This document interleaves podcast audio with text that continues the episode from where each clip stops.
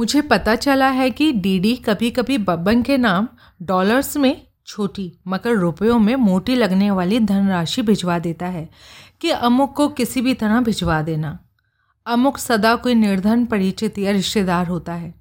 सबसे पहले उसने कसाबुली कैंचा नामक उस बाल विधवा के लिए तीन सौ रुपये भिजवाए थे, जो गड़ानाथ में बेबी की रखवाली के लिए आई थी।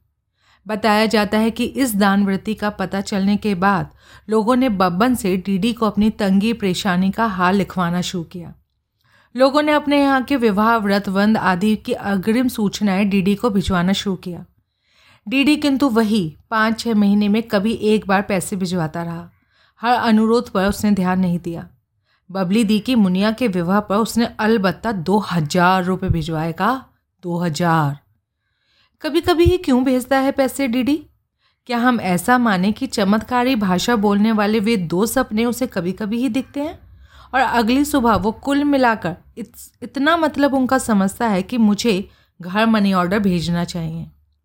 क्या डीडी मैदानों में पैसा कमाने आया हुआ पहाड़ी लड़का मात्र है कि सपने में मरे हुए बाप को देखता है और अगली सुबह अपने से अपनों से परामर्श करता है? कल रात का जो दीख पड़े सपने में? मच मच लगाई ठहरी। छत बदलवानी है, खेत ढह गए। रकुली को टीके के पैसे नहीं भेजे, नवरात्रि में पाठ नहीं कराया। बहुत ही कमज़ोर जैसे दिखेगा। क्यों दिखे होंगे? और निष्कर्ष यही निकलता है, पितर असंतुष्ट हैं, पैसे भिजवाओ, गाँव में पूजा वूजा करवाओ। छत ठीक करानी ही हुई, करवा लो। क्या बेघर डीडी द्वारा घर के लिए पैसे भिजवाए जाने की इस भावुकता का हम ये मतलब लगाएँ? कि उसमें वो मूर्खता जीवित है, जो किसी चेहरे को घर की गरिमा से मंडित कर सकती है? क्या उसी मूर्खता को प्यार कहते हैं? उसी क्यों? क्या बुद्धिमानों की किसी भी बेवकूफ़ी को ही प्यार कहते हैं? सन अस्सी के अंत में अमेरिकी पत्रिकाओं में सहसा डीडी फिर चर्चा का विषय बना। बताया जाता है कि मनुष्य और शून्यता के साक्षात पर देवी दत्त से उसकी ही पटकथा के आधार पर जॉर्ज लुकाच वैज्ञानिक कथा फ़िल्म बनवाना चाहते हैं। किंतु देवी दत्त पहले भारत जाकर हिंदी में एक फ़िल्म बनाने की ठाने हुए हैं। ये हिमालय की गोद में बसे किसी गाँव में रहने वाले एक अनाथ बच्चे की कहानी है, जिसमें आत्मचरित का तत्व खासा है। किसी भी अन्य निर्माता के तैयार न होने पर देवी दत्त की पथ प्रदर्शिका गुलनार सामने आई है और भारत सरकार के सहयोग से ये फ़िल्म बन रही है। गुल का कहना है प्रस्तावित फ़िल्म का नाम हला है, जिसे इलाके में देवी दत्त का बचपन बीता उसमें हला हमारे हलो या हे जैसा संबोधन है। हला डेव की पिछली फ़िल्म द साइन से कतई अलग मूड की फ़िल्म होगी। पहले प्रसंग से ही अंतर स्पष्ट हो जाएगा। द साइन ड्रोने में से झांकती, बंदूक से निशाना साधती, आँख के क्लोजअप से शुरू होती है। ढाई के साथ बंदूक पीछे को झटका मारती है, और उस आँख में हम क्रूर संतोष का भाव देखते हैं। सामने गली में गोली से आहत एक पादरी मर रहा है। एक पुलिस वाला दौड़ कर उस इमारत की ओर आ रहा है, जिसमें से गोली चली थी। ड्रौना पहने एक व्यक्ति खिड़की से हटकर भाग खड़ा हुआ है। पुलिस वालों से बचता बचाता वो एक अन्य गरीब सी इमारत के एक फ्लैट में घुस जाता है। गुसलखाने में बंद होकर कपड़े उतारता है और हम देखते हैं वो एक लड़की है। लड़की ड्रौना नहीं उतारती, घुटने टेक कर प्रार्थना करती है। डेविड के नाम। प्रार्थना पूरी करके वो ड्रौना भी उतार छिपा देती है और हम देखते हैं उसका चेहरा अबोध और प्यारा है। लेकिन जब यही बच्ची टब में नहाते हुए सोलोमन के पवित्र गाने की पंक्तियाँ उचारते हुए आत्म आत्मरतित रत होती है, तब हमें वह डरोना पहनकर हत्या करने, करते व्यक्ति से भी अधिक भयानक मालूम होती है। हला का आरंभ कैमरे को पीठ दिए नंगे पाँव चलते एक देहाती बच्चे के शॉट से होता है। उसे सड़क पर एक शहरी टोपी पड़ी मिलती है, जिसे वो हमें पीठ दिए ही पहन लेता है। हम सब एक आवाज़ सुनते हैं, हला देबिया अब बच्चा ठिटकता है, घूम कर देखता है कैमरे को। कपाल पर लगे लाल पवित्र चिन्ह के नीचे उसकी आँखें, उसके होठ, टोपी पहने होने की खुशी और टोपी छीन लिए जाने की आशंका एक साथ व्यक्त करते हैं। फिर हम देखते हैं बूढ़ा सा बुद्धू आदमी आकर उस टोपी को उतारता है, देखता रहता है। ये ग्राम मूड है। उसकी पत्नी, जो पीछे से आ रही है, इस अनाथ बच्चे को पालती है। मूड व्यक्ति टोपी स्वयं पहनने की कोशिश करता है। उसकी पत्नी टोपी ले लेती है और बच्चे को पहना देती है। ये लोग आगे बढ़ते हैं। सहसा बच्चा फिर पलट कर देखता है। अब हम उसके दृष्टिकोण से डायरेक्टर को देखते हैं, जो वैसी ही टोपी पहने हैं। सारी फ़िल्म में देहाती बाल नायक और विश्वनागर अधेड़ डायरेक्टर एक दूसरे के दर्पण बनने का ऐसा खेल खेलते रहेंगे। कहानी इस तरह प्रस्तुत की गई है कि बच्चा अतीत का नहीं, भविष्य का प्रतीक बनता है। क्योंकि भविष्य सांगोपांग स्वाधीनता का सनातन मानवीय स्वप्न है और वो इस अधेड़ में चरितार्थ नहीं हुआ है। इस फ़िल्म की पटकथा पढ़कर मैं द्रवित हो उठी। और आप जानते हैं, मुझसे अधिक कठोर हृदय स्त्री ढूंढना मुश्किल है। प्रश्न ये है कि जो अधेड़ डायरेक्टर बाल नायक का दर्पण बनने वाला है, क्या उसके मन में कहीं ये भी इच्छा है कि युवा नायक भी दर्पण बने युवा नायिका से उसका पुनर्मिलन हो? क्या इसी इच्छा के वशीभूत उसने ये पटकथा लिखी है? या कि हम उसका ये वक्तव्य सही माने कि मेरी शुरू से यही इच्छा थी कि जिस गाँव से मैं पला उसके बारे में फ़िल्म बनाऊँ? वर्तमान पटकथा उसी पटकथा का परिवर्धित रूप है, जिसे मैंने बम्बई में लिखा था। सन इक्यासी, नई दिल्ली। कोई एक गुलनार है, फ़िल्म निर्मात्री। कोई एक देवी दत्त है, डायरेक्टर। इनमें से एक कनाडा का नागरिक है, दूसरा अमेरिका का। लेकिन ये स्वांग भारतीय होने का कर रहे हैं। भारतीय गरीबों के बारे में ये सरकारी खर्च से, यानी भारतीय गरीबों की गाड़ी कमाई से फ़िल्म बनाने पहुँचे हुए हैं। क्या अशोका होटल में ठहराए जाने वाले लोग भारतीय गाँव पर फ़िल्म बना सकते हैं? अगर सरकार को भारतीय गाँव पर ही फ़िल्म बनवानी थी तो क्या भारतीय डायरेक्टर मर गए थे? बहुत रोष है बुद्धिजीवी बिरादरी में। ये सुनकर तो और भी कि निर्मात्री और दिग्दर्शक पहले ये स्वीकार करते हैं कि मूल हिंदी संस्करण में ये फ़िल्म शायद ज़्यादा चल नहीं पाएगी। इंटरनेशनल मार्केट में अच्छा बिज़नेस ज़रूर करेगी। संवाददाता सम्मेलन में ये बिरादरी देवीदत्त को मिस्टर डट्टा पुकार रही है। अब भिगो भिगो कर मार रही है। हमारा नायक क्रोध कम, उदास अधिक हुआ जा रहा है। खासतौर से एक गरीब खास तौर से एक दुबले पतले लंबे लड़के के प्रश्न सुनकर। लड़का गरीब घर का मालूम होता है, हिंदी वाला मालूम होता है। बहुत जमा जमा कर नक्काशीदार अंग्रेज़ी बोल रहा है। नायक उसमें अपना ही युवा प्रतिरूप देख रहा है, जो पूछ रहा है, mister Dutta may I venture to ask what pretensions if any have you got to dare make a film on India and that too in Hindi a master of aesthetic and socio political that you are have you perchance confused Indians with Red Indians अब इस लानत भेजने वाले से क्या कहे देवी दत्त जो देवी दत्त को कलात्मक, सामाजिक, राजनीतिक गड़बड़ झाले का उत्साह ठहरा रहा है? अब पूछ रहा है कि आप ये फ़िल्म बनाने का दुस्साहस इसलिए तो नहीं कर रहे हैं? क्या भारतीयों को अमेरिकी आदिवासी रेड इंडियन समझने लगे हैं? थोड़ा व्यंग क्यों ना डी भी, वो कहता है हिंदी में। मैं भारत और भारतीयों पर फ़िल्म बनाने का अधिकारी कुछ तो इसलिए हो जाता हूँ कि अपने को देवी दत्त ही कहता हूँ। देवी डट्टा नहीं। हिंदी में इसलिए फ़िल्म बना रहा हूँ कि वो भारत की भाषा है और मैं उसे बोल लिख लेता हूँ। आप कैसे हिंदी बोल लिख लेते हैं? युवा पत्रकार कहता है हिंदी में। वो हम जानते हैं, साहब। भार भारत में कुछ साक्षर भी बसते हैं। आपका लिखा हमने पढ़ा है। आपकी बनाई कुछ फ़िल्में भी देखी हैं। इसलिए हम पूछते हैं कि आप भारत आकर भारतीयों पर फ़िल्म बनाने की ज़रूरत कैसे कर रहे हैं? आप भगौड़े हैं तिवाड़ी जी महाराज। आपकी समझ किताबी है, आपका सौंदर्य बोध कर्मकांडी और अनुष्ठान प्रिय है। आपका यहीं का ब्राह्मण होना पर्याप्त चिंताप्रद था। अब तो आप फ्रांसीसी अमेरिकी ब्राह्मण भी हैं। भगवान, भारत पर आपसे फ़िल्म बनवाने से तो बेहतर है किसी लुई माल से बनवा लिया जाए। उसकी फ़िल्म केवल भदेस होगी और आपकी भदेसी नहीं भावों और कमीनी भी। कमीनों की कला भी कमीनी होती है, ये तो आपसे छुपा नहीं। आपसे निश्चय कुछ भी छुपा नहीं है, ना मेरे बारे में, ना मेरी प्रस्तावित फ़िल्म के। आप तो भविष्य वक्ता भी होंगे। जी हाँ इतना तो मैं बता ही सकता हूँ कि जागृत भारतवासी आपके साहित्य और सिनेमा को शौच के बाद इस्तेमाल करने लायक भी नहीं समझेगा। और आप उस भारतवासी को जगाने के लिए विदेश बसेंगे। मैं सर्वज्ञ नहीं, लेकिन कमीने के लिए कमीनों को पहचान पाना मुश्किल नहीं होता। डीडी ने कहा है और कहकर उदास हुआ है। डीडी ने लड़खहंदे उछाह में गुलनार को डीटीसी की भरी बस में चढ़ा दिया है। इस बस पर किसी कॉलेज के इवनिंग शिफ्ट के छात्रों का राज है। वे बदतमीजी कर कर के फोश बातें कह कह कर यात्रियों की चुनौती सी दे रहे हैं कि हमसे उलझ कर तो देखो। डीडी और गुलनार का विदेशी जोड़ा उनके लिए आदर्श पात्र है। बात, मैं का करूँ ना? मुझे बुढ़िया मिल गई। हाय, बुढ़िया मिल गई। से शुरू हुई थी, लेकिन अब अश्लीलता को प्राप्त हो गई है। लड़कों की अंग्रेज़ी कमज़ोर है, किंतु कल्पना प्रबल है। एक शब्द फक का वो दासियों एक शब्द फक का वो दसियों तरीक़ों से सदुपयोग कर रहे हैं। बीच बीच में वो बतज जब जब जब जब रे प्रीत की माला, इसका कीर्तन भी कर रहे हैं। प्रीत की माला की जगह इंग्लिश बाला डाल दिया है। लड़कों की बेशर्मी से घबरा कर शरीफ लोग आगे की ओर चले जा रहे हैं, और इन शरीफों में डीडी और गुलनार भी शामिल हैं।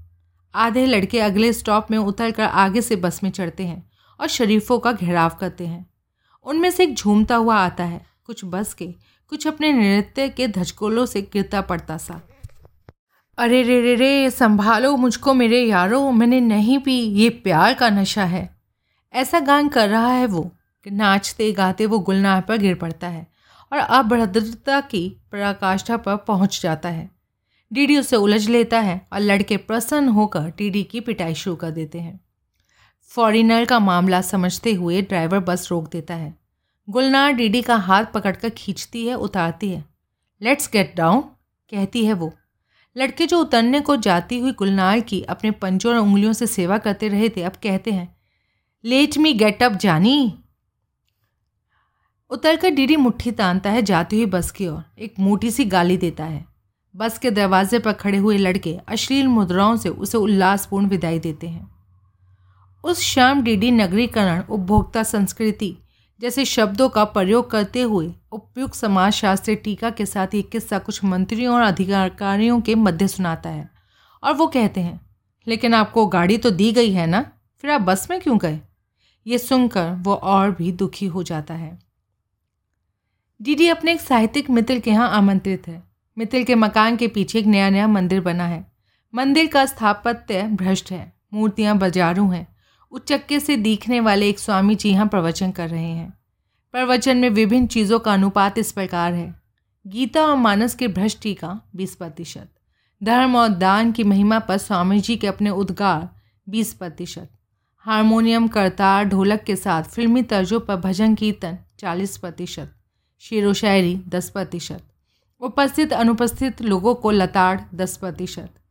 स्वामी जी बीच बीच में कहते हैं श्री राम जय राम। और भीड़ उत्साह से कहती है, ना कहे तो स्वामी जी लानत भेजकर उनसे कहलवाते हैं, जय जय राम।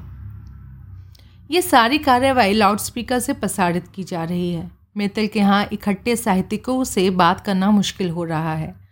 और दुर्भाग्य के साहित्यिक बंधु जो बातचीत कर रहे हैं, उसका डीडीए उसका डीडी को साहित्य से वैसा ही उतना ही संबंध मालूम हो रहा है, जैसा और जितना इन स्वामी जी का धर्म से, इस मंदिर का गंगोली हाट के मंदिर से। साहित्यिकों के इस जमघट में उसे ढेर सारी गलती, गालियाँ मिली हैं, चाटुकारिता मिली है, और कभी कभी एक कोने में ले जाकर ये सूचना भी कि मेरी पुस्तक में फ़िल्म बनाए जाने की अच्छी संभावना है, तुम्हारे जैसा कोई कलात्मक डायरेक्टर हो तो बस। बातचीत का मुख्य विषय रहा है साहित्य जगत में व्याप्त व्यापक फ्रॉड। डीडी के लिए तय कर पाना कठिन हो रहा है कि वो स्वामी जी के प्रवचन से अधिक दुखी हो रहा है या साहित्यिकों की बातचीत से। हल्द्वानी बहुत ढूँढने पर यह घर उसे मिला है। बाहर एक फटेहार लेकिन फंटूश किस्म का लड़का दरवाजे को तबला बनाए हुए गा रहा है। दोस्ती इम्तिहान लेती है। बब्बन है? डीडी पूछता है। कौन बब्बन? लड़का पूछता है और गाता है, दोस्तों की जान शिव प्रसाद तिवारी, रोडवेज़ वाले। बाबू? लड़का भीतर की ओर मुँह करके आवाज़ देता है और फिर गाता है, दोस्तों की जान लेती है, आशिकी इम्तिहान लेती है। पुकार सुनकर बब्बन बाहर आता है, हकाल व्रत। वह आगंतुक को विस्मय से देखता है। डीडी मुस्कुराता है, अबे ओए मुकेश के, पहचान नहीं रिया है? मैं डीडी बड़गम गाँव वाला, तेरा बिरादर। बब्बन उसे गले से लगा लेने के लिए बहुत उत्साह से बढ़ता है और निकट आकर ठिटक जाता है। डीडी उसे गले से लगा लेता है। डीडी चाहता है कि बब्बन मौज मस्ती वाली बातें करे, लेकिन बब्बन के पास कुछ दुखड़े हैं रोने के लिए। उसके लड़के नालायक हैं। बड़ा लड़का किसी तरह कह कहला कर बीएसएफ वायरलेस में कांस्टेबल लगा है। छोटा ये, गवैया है ससुरा हीरो पढ़ता वढ़ता है, नहीं? इसे दया के पास भिजवाऊँगा बम्बई शायद कोई चांस भिड़े। दया का बहुत अच्छा कारोबार है। बड़ा लड़का आईएएस है। बब्बन की तो बस लड़की लायक है थोड़ी। बी ए बी एड किया है। यहीं पढ़ाती है प्राइवेट स्कूल में। शादी करने की सोचते हैं, लेकिन अच्छे लड़कों का तो अकाल हो गया। जितने अच्छे खानदान थे, सबकी संतान सिफर निकली ससुरी। जितने अरे गहरे थे, उनके बच्चे टॉप पर पहुँच गए हैं।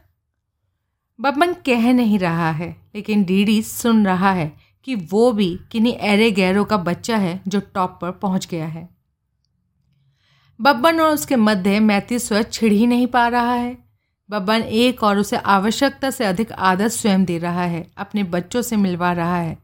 और दूसरी ओर, वह डीडी की कही हुई किसी भी हल्की फुल्की बात में अपने प्रति निरादर की अनुभूति कर रहा है। किस्मत, मुकद्दर, ये सब इतना दोहरा रहा है कि वो मानो कहना चाहता हो कि डीडी तू है तो मेरे सामने कुछ भी नहीं। कुछ हो गया है ना तो मुकद्दर से हुआ है। लायक लड़की द्वारा बनाकर लाई गई चाय और नालायक गायक लड़के द्वारा बाज़ार से लाई गई बर्फ़ी नमकीन डीडी को अच्छी नहीं लग रही है, इन कड़वी बातों के साथ ग्रहण करते हुए। यही नहीं, बब्बन कड़वाहट के साथ कोई बात कह रहा हो तो कह वह हंस हंस कर ही रहा है। कड़वाहट उसकी भंगिमा में है। आखिर डीडी कहता है अच्छा अब मैं चलता हूँ। ठहर। अब घर आया है, कहाँ तो रहना चाहिए था दो चार दिन। एक अंगुर पिठिया भी नहीं लगवाएगा, अपनी भाभी से भी नहीं मिलेगा। भाभी एक दुबली पतली सी, बीमार सी औरत है। गुमसुम। डीडी की किसी बात का भी जवाब नहीं देती। गूँगी है, कहता है बब्बन, और इसी गूँगी से वो फुसर फुसर कुछ बातचीत करता है। गूँगी एक ट्रक खोलकर तय की हुई साड़ियों के बीच से पाँच रुपये का इकलौता नोट निकालकर बब्बन को पूजा की थाली के साथ दे देती है। बब्बन डीडी के कपाल पर एक अंगुल पिठिया, यानी कि तिलक लगाता है और उसके हथेली में पाँच का वो नोट रख देता है। नमस्कार कर, तेरा दद्दा हूँ, कहता है वो। डीडी झुक कर पाँव छू लेता है। अब बब्बन उसे उठाकर गले लगाता है और धौल धप्पा करता है। डीडी लायक लड़की को पुकारता है। कहता है पैलागा कर। वो पाँव छू देती है। डीडी बटुए से निकाल कर सौ का एक नोट उसे देता है। वो झिझकती है। बब्बन के चेहरे पर रंग आते जाते हैं।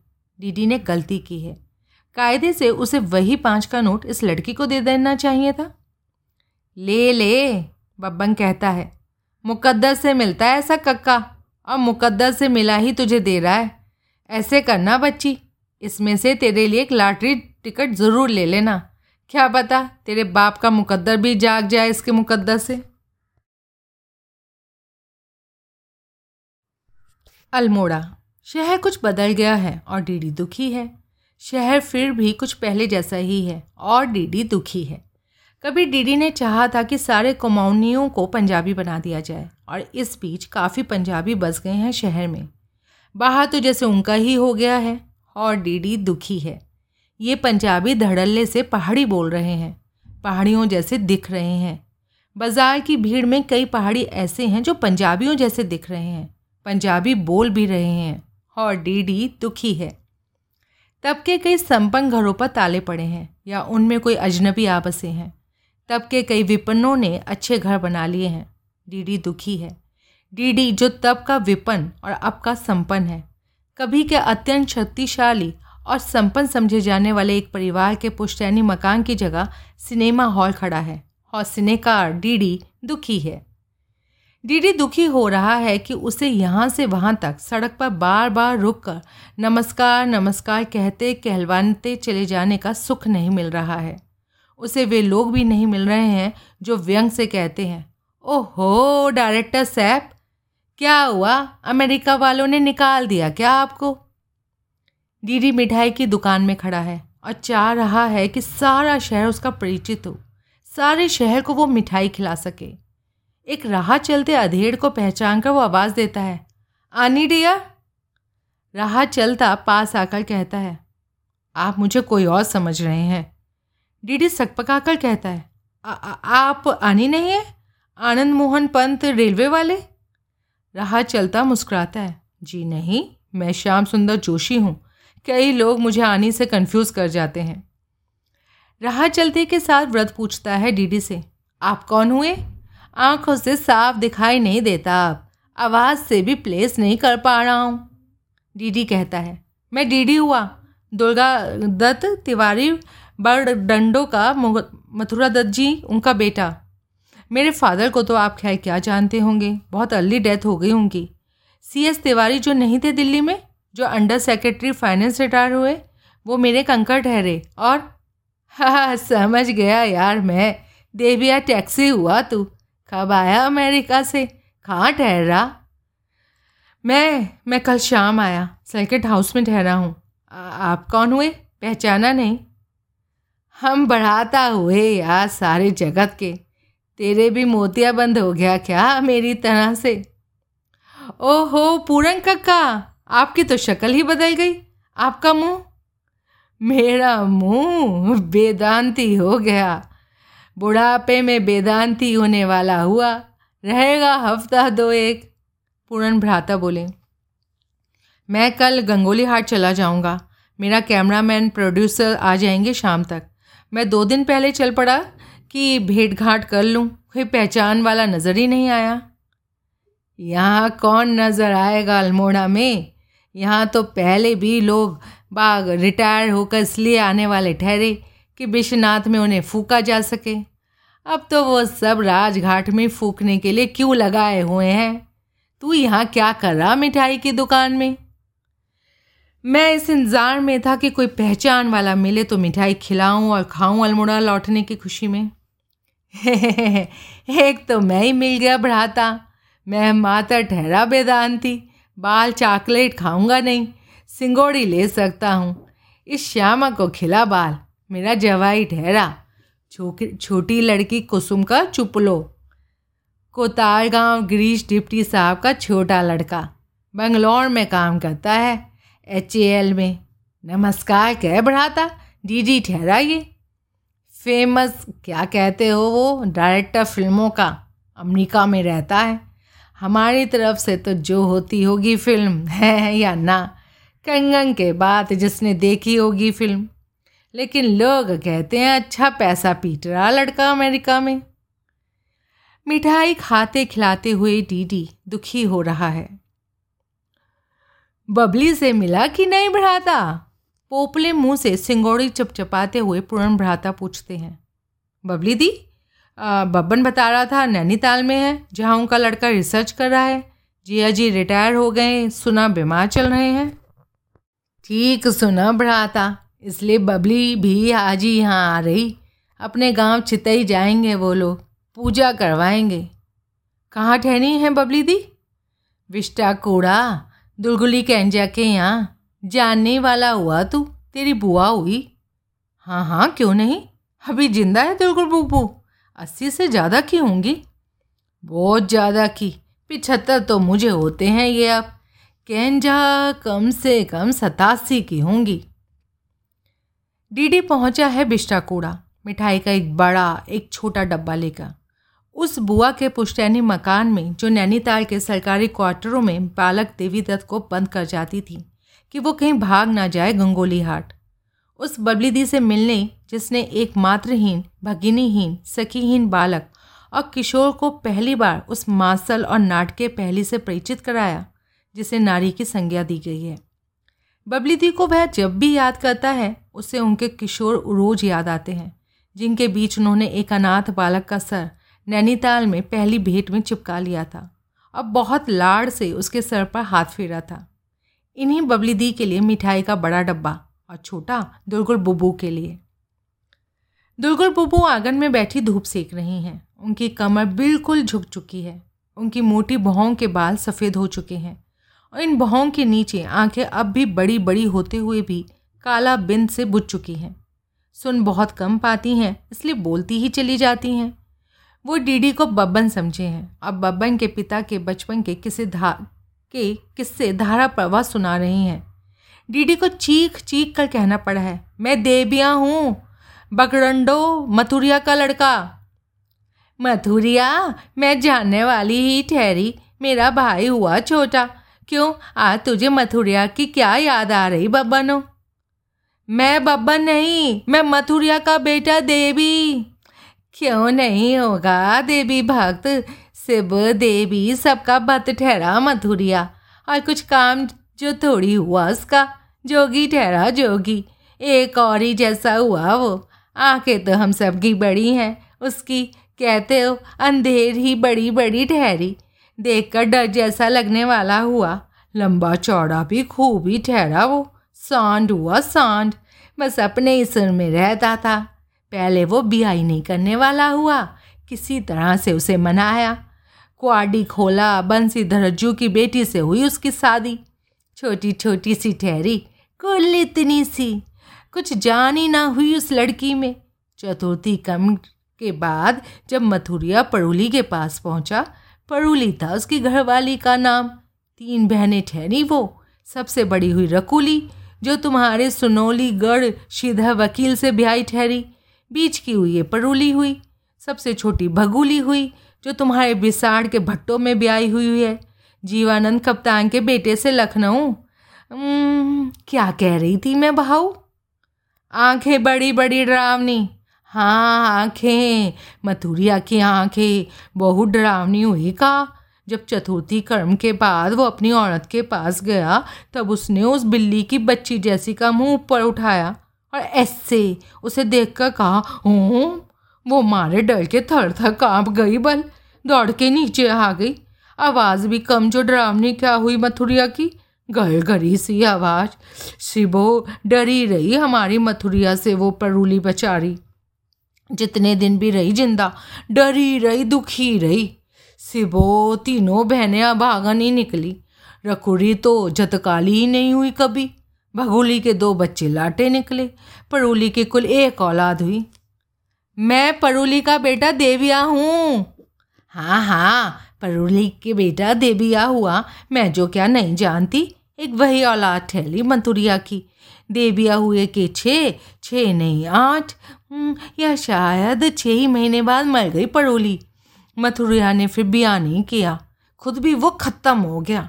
पड़ोली से एक साल पीछे बच्चे को अगरून जाकर बचुल्दी को दे आया। सिद्धि वाला जोगी हुआ। बुलाने वाले हुए लोगों से दूर दूर से। जादू देखने दिखाने वाला हुआ और ही प्रसन्न विचार करने वाला हुआ गजब। जो घूमता रहा, कभी जयपुर, कभी रीवा, कभी कलकत्ता, कभी दिल्ली। लौट कर आया तो पहले तो बचुल्दी को वो पैसे भिजवाए, जो कमा कर लाया ठहरा। फिर सबसे कहा, मैं तो उड़ जाने का जादू दिखाऊँगा, बल। गाँव में आसपास ठहरे उसके भगत लोग। भीड़ जमा हो गई, ऊंचाई पर रख निकाली हुई चट्टान जैसी थी। वो उस पर जाके खड़ा हो गया। नीचे गगास नदी ठहरी, उसी के किनारे लोग ठहरे। वहाँ उसने हाथ जोड़ के ध्यान लगा के, जो किया होगा तंतर मंतर फिर एक मारी उसने छलांग हवा में, ओम कह के। पहले तो ऊँचा उठा वो, उड़ता रहा। कुछ नीला नीला उजाड़ा जैसा उसके भीतर से निकला बल। फिर फ्याच, उसका शरीर गरगास में से गिर गया। जिसने भी देखा कहाँ पर गया, थरथराट मच गई बल। एक और ही सा हुआ मथुरिया, एक और ही सी मौत मरा भी। जाने कैसे हुआ होगा वैसा? हमारे यहाँ तो तंत्र मंत्र वाले लोग हुए ही नहीं। क्यों? हो, तुझे मथुरिया की याद कैसे आ गई बब्बन हो तेरा तो वो देखा ही नहीं ठहरा। हाँ उसका बेटा हुआ तेरा साथी। मैं मथुरिया का बेटा हूँ। अमेरिका से आया हूँ।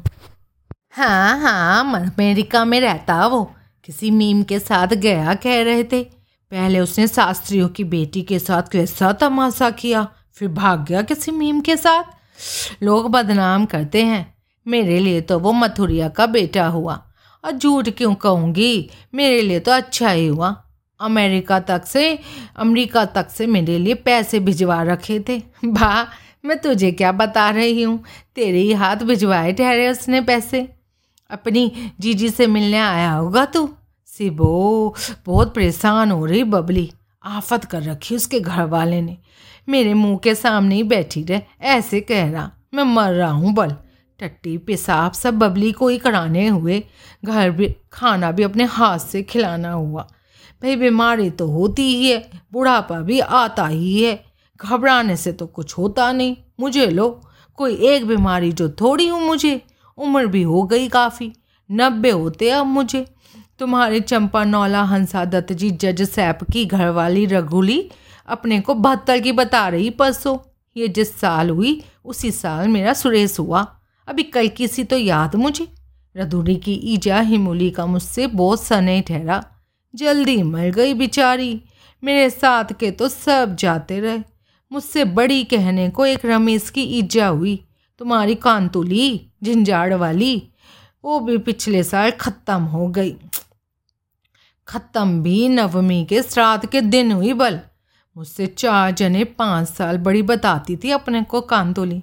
तुम्हारे रमेश झंझाड़ की ईजा पपटौल बहुत सुंदर बना दी थी कांतोली। गली वालों की बेटी हुई वो, पपटोलिया जोशी ठहरे गली गाँव जोशी।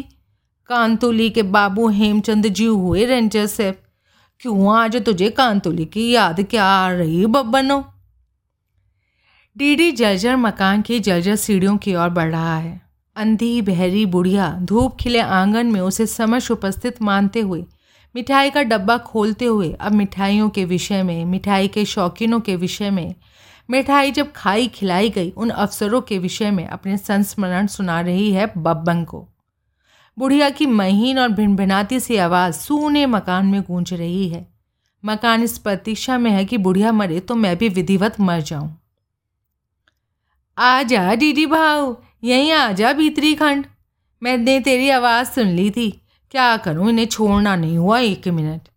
बबली दी की आवाज़ उसे सुनाई दे रही है और उस आवाज़ और किसी के करहाने के स्वर को पकड़े हुए वो अंधेरे में आगे बढ़ता जाता है।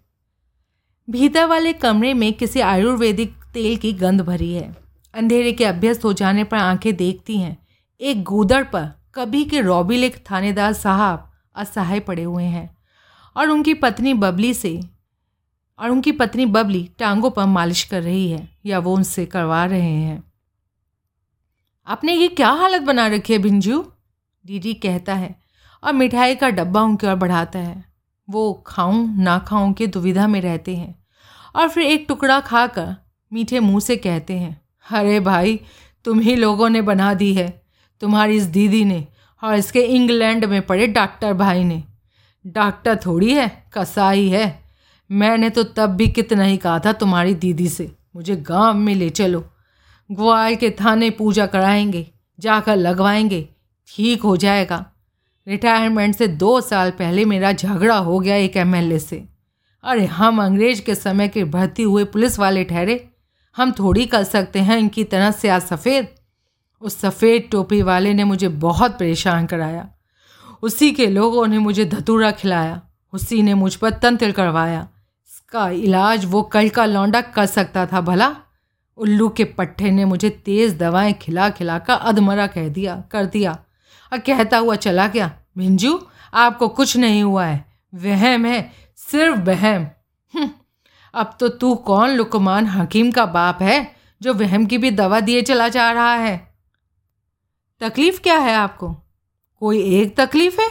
उठा बैठा नहीं जाता टट्टी नहीं होती सर चकराता है नींद नहीं आती सीने में दर्द रहता है और भूख तो बिल्कुल नहीं लगती। और साले कहते हैं कुछ नहीं हुआ है आपको। आप तो वैसे ही घबरा रहे हैं। सारी ज़िंदगी बीत गई पुलिस की नौकरी में। एक से एक गुंडे से तो हम घबराए नहीं। अब साला अपने से ही घबरा रहे हैं। कोई डॉक्टर थोड़ी है इसका भाई जिसके बाप दादे काशी के पोंगे पंडित वो साला डॉक्टर हो सकता है कभी? बाप ने की मूर्खानंदी अब बेटा दवाबाज। हम्म, मुझे कुछ तो उस सफ़ेद टोपी वाले ने मार दिया और रहा सा इस डॉक्टर ने मार दिया। ससुराल वालों से समझे भाई डीडी, हमें ऐसे ही मज़े मिले हैं। इतनी तकलीफ़ में मैं हूँ, कभी सालों से झाका तक भी नहीं। अजी छिट्टी का जवाब तक नहीं दिया कि कहीं जीजाजी इलाज कराने ना पहुँच जाएँ। एक वो साला बब्बन है। इतना भी नहीं हुआ कि कभी झूठे मुँह ये भी लिख दे कि नैनीताल में ठंड बहुत हो गई होगी। हल्द्वानी आ जाइए। और एक वो पियक्कड़ कर्नल डीडी ने जीजा की बातें अनसुनी करके बबली दी पर निगाह टिका दी। थकान और परेशानी के बावजूद उनके चेहरे का लावण्य बरकरार है और देयष्टि कुछ और स्थूल होने पर भी आकर्षक बनी हुई है। वो होठ बीच कर मैं चुप रहूँगी कि भूमिका का सुंदर निर्वाह कर रही हैं। उनकी बड़ी बड़ी आँखों की कोर में पानी अटका हुआ है। बबली दी का पति सीधे बबली दी को ही गालियाँ देने लगा है। उसका कहना है कि ये भी मुझसे थक गई है। और यही सोच रही है कि कब मरे, कब पाप कटे। बबली दी की आँखों की कोर पर अटके वो आँसू अब बहने लगे हैं। विमा थानेदार ने बताना शुरू किया है कि इनके खानदान की सारी औरतें चुड़ैलें निकली, जहाँ गईं बंटाधार हुआ। सबने रंडापा भोगा इस सिलसिले में थानेदार तीन पीढ़ी पीछे तक तफ्तीश करने गया। अगर कोई सदवा होकर मरी औरत उसे मिली तो उसने पाया कि उसका पति स्वयं डबल जादूगर था। बबली दी मालिश में जुटे हाथों से अब अपना माथा पीटने लगी हैं और दहाड़ दहाड़ कर रो रही हैं। रोते रोते ही वह पति सेवा के लंबे इतिहास पर प्रकाश डाल रही हैं। थानेदार ने करहा कर करवट बदली है, पैतरा बदला है, वो जाप करने लगा है। रोगान शेषान पहंसी तुष्टा रुष्टा तू कामान सकलान भिष्टान। और बीच बीच में हो हिजू मेरी, की गुहार भी लगा रहा है। बबली दी रोना भूलकर उसकी चिंता करने लगी हैं। सहसा, तुष्टा रुष्टा के मध्य उसका कंठ अवरुद्ध हो गया है। उसके हाथ पाँव ढीले छोड़ दिए हैं। मेरी सांस रुक रही है, डॉक्टर बुलवाओ। वो मरियल सी आवाज़ में कह रहा है। स्त्री ने डीडू भाऊ को डॉक्टर लेने भेजा है। डॉक्टर ने रोगी का रोग वृतांत धैर्य से सुना है। वो इस बात से सहमत हुआ है कि आपको, आपके इस साले ने मिठाई का एक टुकड़ा खिलाकर ठीक नहीं किया। आपकी इच्छा हो रही थी तो भी इसे और आपकी पत्नी को रोकना चाहिए था। डॉक्टर ने एक इंजेक्शन ताकत का और दूसरा नींद का लगाया है। थानेदार सो गया है। डीडी भाऊ ने डॉक्टर को पैसे दिए हैं। बबली दीदी ने कहा, तू बैठ, मैं ज़रा हाथ मुँह धो आती, फिर चाय बनाती तेरे लिए। खाने को भी कुछ बना देती भाऊ, पर यहाँ क्या करते हो? पराया घर ठहराना, अपनी लाई मिठाई खा लेना। नहीं, अब मैं चलूँगा, मुझे कल गंगोली हाट जाना है। बैठो। तेरे साथ मेरे दुख सुख हो ही नहीं रहे। अपने भिंजू की बातों का बुरा झन मानना। ये तो सदा के ही मिजाज के तेज हुए। बीमारी से चिड़चिड़े भी हो गए हैं। क्या करते हो? आखिर में इनकी तरक्की रोक ली। बड़ी बेटियाँ ठहरी, वो अपने अपने घर गईं। उनसे क्या उम्मीद करते हो? अच्छे भले खाते पीते घरों में हैं, लेकिन जब देखो तब अपना ही कोई रोना लेकर मेरे पास आ धमकती हैं। मुनिया तो दोनों जचगियों में हमारे यहाँ ही आई। मोहली पर है शिबो समझती है। हमारी ईचा के पास कोई खजाना होगा। था खजाना जब था, किया ही तब। अब कहाँ से? पेंसिंग के पैसों से क्या होता है? लड़का नौकरी से लगता तो कुछ होता, पर कहाँ से? उसकी तो रिसर्च ही आग लग रही। इनकी बीमारी में इतना खर्च हो रहा, कुछ कहने की बात नहीं। कभी यहाँ जाओ, कभी वहाँ, कभी ये डॉक्टर कभी वो साधु। हो इन्हें कुछ नहीं रहा बल। मेरी किस्मत को कुछ हो रहा होगा भाऊ। झूठ जो थोड़ी कह रहे तेरे भिंजू। अब आँगन ठहरी हम बहने। किसी का कारोबार अच्छा नहीं हो रहा। उस गुड़िया का इतना मुसीबत से तो ब्याह कराया। उसके घर वालों ने उसे अलग कर दिया। सुधा का घर वाला स्वभाव का अच्छा हुआ। मगर ज़िम्मेदारी इतनी हुई उस पर कि हाई तबाही सी मची रहने वाली हुई। बैठो झट घड़ी जरा चाय बना लाती, तेरे हाल चाल सुनती। सचिले तूने ब्याजो क्यों नहीं किया होगा? मैं अब जाऊँगा बबली थी मुझे कुछ काम निपटाना है, कल गंगोली हाट जाना है। पूजा करने जा रहा होगा। नहीं, अपनी फ़िल्म के काम से। तो भी मंदिर जाएगा ही। मेरी ओर से भी भेंट चढ़ा देना, हाथ जोड़ देना भाव। बबली दी कहती हैं, और ब्लाउज में खुसा रुमाल निकालती हैं। उसमें एक पाँच का और एक दो का नोट है, मुड़ा हुआ। कुछ सोचती हैं और फिर पाँच का नोट उसे दे देती हैं। फिर कहती हैं, मैं भी कैसी भुलक्कड़ हूँ? मुझे तो इनकी बीमारी में अपना ही होश नहीं रहा। तूने डॉक्टर के कितने दिए रे? रहने दो। और तुम ये भी रख लो, मैं चढ़ा दूँगा तुम्हारी ओर से। बबली दी नोट ले लेती हैं वापस। दोनों नोटों को फिर लपेट कर रुमाल में खोस लेती हैं और रख लेती हैं अपने उरोजों के मध्य। साड़ी का पल्ला खींचती हैं उन उरोजों पर कसकर। कहती हैं तूने चढ़ाया, मैंने चढ़ाया, एक ही बात हुई। मेरे लिए तो तू सगों से भी सगा ठहरा भाव। तेरे जैसों के सहारे कटी है मेरी ज़िंदगी।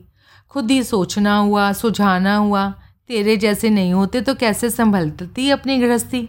ये तो जन्म के गुस्सेबाज ठहरे, सबसे लड़ते ही फिरे। इनको नौकरी में, बरादरी समाज में इस बबली ने ही बचाया, बढ़ाया। ये समझते हैं, जो हुआ इनके लड़ने, झगड़ने, डांटने फटकारने से हुआ। कैसे हुआ वो मैं जानती हूँ, मेरा भगवान जानता है। खैर, क्या हुआ जो लोगों के आगे हाथ फैलाना पड़ा, लोगों को खुश करना पड़ा? अपनों की, अपनों के जैसों की खुशामद की ना? अपने आदमी के लिए तो की ना? बबली दी आँखें पहुँचती हैं, मुस्कुराती हैं फिर इतना सा। दृष्टि पाश में बाँध लेती हैं डीडी को। छी हो मैं भी क्या अपना दुखड़ा लेकर बैठ गई? कितनी दूर से आ रहा? कल तुझे जाना हुआ कहीं और। पूरनदास से सुना मैं यहाँ हूँ तो दौड़ा चलाया मिलने। क्या करते हो? प्राई जगह ठहरी। तेरी भिंजू की ये हालत हुई ठहरी। नहीं तो कहती, रात यहीं खा। वैसे क्या पता, अब तुझे मुझे, तुझे मेरा बनाया खाना अच्छा लगता जने नहीं।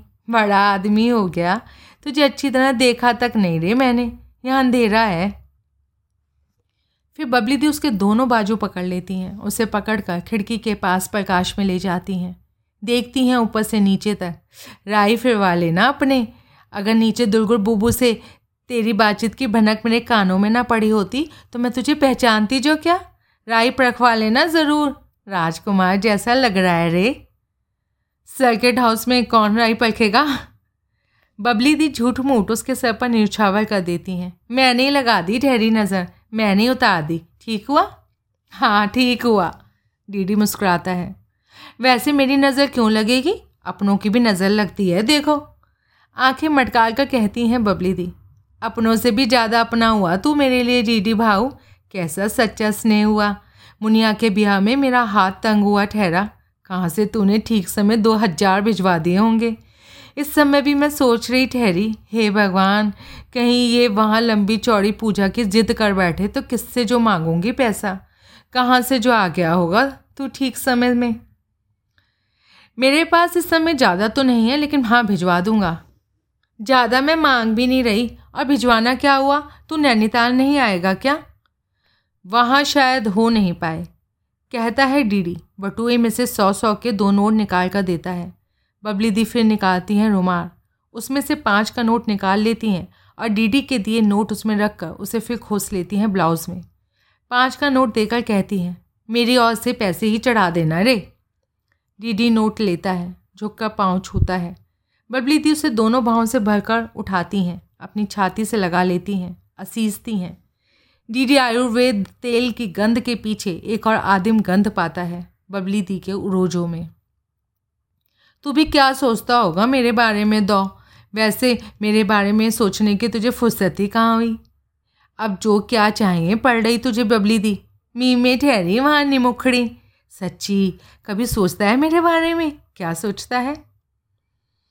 अपने चेहरे को उस आदिम गंध से अलग करते डीडी कहता है, मैं यही सोचता हूँ कि तू औरत है।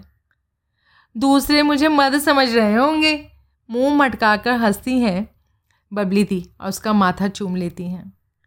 डीडी सीढ़ियाँ उतरता है, आँगन में अब धूप नहीं है। बुढ़िया पोपले मुँह से मिठाई खा रही है, अब बब्बन को बता रही है कि मथुरिया मिठाई का बड़ा शौकीन बाज ठहरा। जहाँ जहाँ जाने वाला हुआ, जादू दिखाने, वहाँ वहाँ की मिठाई लाने वाला हुआ। गाँव पहुँचते पहुँचते बासी हो जाने वाली ठहरी। वो बसारी बासी मिठाई कढ़ाई में डालने वाला हुआ, दूध मिलाकर घोट देने वाला हुआ। एक नई मिठाई बन जाने वाली हुई। घोट माल कहता था वो उस मिठाई को घोट माल मथुरिया का बेटा देविया उस बड़बड़ाती बुढ़िया को पीछे छोड़ आया है। अंगूर की मृत प्राय ब्रेल से आच्छादित तोरण द्वार को पार कर रहा है वो। उसके आंतरिक मौंग को बींद रही है किसी सुदूर पक्षी के हुंकार। जू हूँ जू हूँ, जाऊँ जी जाऊँ जी। एक बार पलट कर वो देखता है बबली दी को, जो खिड़की से झाँक कर कह रही है, नैनीताल नहीं आया तो कुट्टी कर दूँगी। ये औरत उदजन बम गिराने पर भी किसी तरह जीवित रह जाएगी, और मैं उदजन बम के बारे में सोच सोच कर ही मर जाऊँगा। ऐसा विचार उठ रहा है डीडी के मन में, और इस विचार से भी वो दुखी हो रहा है। दिग्दर्शक देवीदत्त जो अल्मोड़ा आकर माथुरिया का बेटा देविया भी हो गया है, निरंतर दुखी होता चला जा रहा है, जबकि वो सुखी होने की कामना लेकर स्वदेश लौटा था। इस दिग्दर्शक ने मानव और शून्यता के साक्षात पर एक विज्ञान कथा, फ़िल्म की पटकथा भी तैयार की थी पिछले दिनों। इसे ज्ञात होना चाहिए कि अर्थपूर्ण परिवर्तन इस सृष्टि में अरबों वर्षों से होते हैं। उसे ये भी ज्ञात होना चाहिए कि एक मनुष्य का जीवन काल अरबों वर्षों के सामने नगण्य है। ये देवी दत्त समाज शास्त्र का भी विद्यार्थी है। इसे ज्ञात होना चाहिए कि परिस्थितियाँ बदलती हैं। उनके साथ साथ परिस्थिति जन्य परिवर्तन होते रहते हैं। स्वयं इस देवी दत्त ने चाहा था कि हो। तब इसका बुनियादी परिवर्तन ना होने से दुखी होना और परिस्थितिगत परिवर्तन हो जाने से और भी दुखी होना, कुछ समझ में नहीं आता। ये कह रहा है कि इस देश और समाज में परंपरागत काइयापन और आधुनिक कड़वाहट का त्रासद सम्मिश्रण हो चला है। क्या हम इससे ये कहें तो फिक्रेबाजी कर रहा है। क्या हम इससे पूछें कि घटियापनों की कैसे तुलना की जाती है, कैसे तोले जा सकते हैं वो? क्या जिस घटियापन को तू छोड़ गया था, वो इस घटियापन से हल्का था? और तेरे पूर्वजों और उनके पूर्वजों का अगर ऐसा ही तर्क हम मानते चले जाएँ तो क्यों ये ना कह दें कि बड़के धमाके से पहले सब अच्छा था, बाद में गड़बड़ी होती चली गई? क्या ये विश्वविद्यालय दिग्दर्शक, जो टाइम की कवर स्टोरी का विषय बनने वाला है, गुलनार इसका प्रबंध करके आई है? हिसालूवाद का मारा एक साधारण मनुष्य है? हिसालू, एक गरीब सा, छोटा सा, जंगली पीला फल है। बचपन में अच्छा लगता है जवानी में तुच्छ और बुढ़ापे में यादगार। आ हिसालू खाने वाले ठहरे हम। क्या वो जीवन, वो प्रेम, वो रिश्तेदारी, वो जीवी, वो जिजीविशा जो मनुष्य पकड़ और पचा सकता है, आरंभिक संस्कार के उस गरीब हिसालू भर ही है? डीडी जैसे मनुष्यों के लिए? इस अकेले बंगले में ये एक दिलचस्प पहली है मेरे लिए, और मेरे ही मेरे मुँह में स्वाद है हिसालू का। अंततः वे जा रहे हैं लोकेशन देखने। ये नई बनी हुई गाड़ी सड़क है। हिसालुवाद को गाड़ी सड़कों का बनना यूँ भी अच्छा नहीं लगता। और ये सड़कें तो बनाए भी मुख्य रूप से प्रतिरक्षा के लिए गई हैं, प्रगति के लिए नहीं। जंगल पहले से कम हो गए हैं, हिमालय पर बर्फ़ भी कम दिख रही है। हिसालूवादी डीडी परिवेश संरक्षणवादी भी हुआ जा रहा है। गंगोली हाट के निकट एक गाँव में गाड़ी रुकवाई है डीडी ने। उसे इच्छा हुई है कि कुछ ठेठ गवारपन की बातें कहे सुने। कुशल बात भल पूछू तुम्हारी? नानतिल भले छे? धिनाली पाड़ी के छू? गुमरौड़ बुंगौड़ शाकपात के हरेओ? ठीक तो हो, बच्चे मज़े से? ढोर ढंगल क्या है? दुधारू बगैर दूध के? साग भाजी क्या लगा रखी है? किंतु ये नए भारत का गाँव है। गाँव वालों ने उसे अफसर समझा है। उनके पास भ्रष्टाचार की शिकायतें हैं। उनमें राजनीतिक बंदी है। उनकी बातें नल टंकी ना लगने, बिजली ना आने। बेईमान छोटे अफसरों और सिप्पेबाज लोगों की मिली भगत से सरकारी सहायता का समान वितरण न होने के संबंध में है। दो स्थानीय नेता और दो स्थानीय अमीर, सभी सीमेंट के मकान वाले आ गए हैं। यही देखने भालने की कौन साहब आया है, जिसके साथ इसी ज़िले के एक परिचित छोटे साहब सूचना अधिकारी सक्सेना भी हैं? अमीर अलग अलग जातियों के हैं, नेता अलग अलग दलों के हैं। लेकिन उनका एक विशिष्ट वर्ग है। उनमें शहरियत अधिक है। वे दरिद्रता की उप संस्कृति से ऊँचे उठे हैं। शेष गाँव ज्यों का त्यों, दरिद्र लग रहा है देवी दत्त को। वे सब गंगोली हाट वाली कुमाऊनी बोल रहे हैं, जिसका उच्चारण का गाढ़ापन यहाँ के लोगों को प्रीतिकर और बाहर वालों को विचित्र लगता है।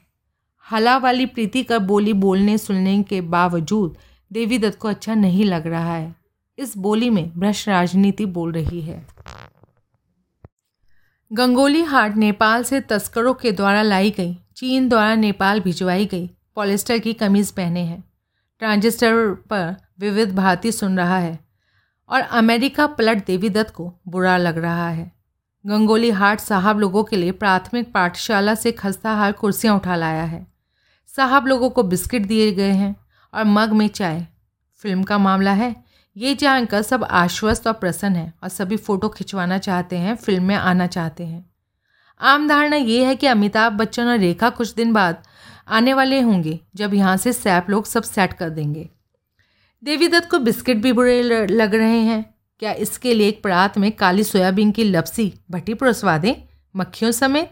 और इसके साथ चार पाँच सिंगुड़वा, यानी कि बहती नाक वाले बच्चे बिठवा दें उसी परात में खाने के लिए? ये देवी दत्त क्यों आंतरिक मौन में खोया चला जा रहा है? क्या प्रगतिशील देवी दत्त प्रगति विरोधी भी है?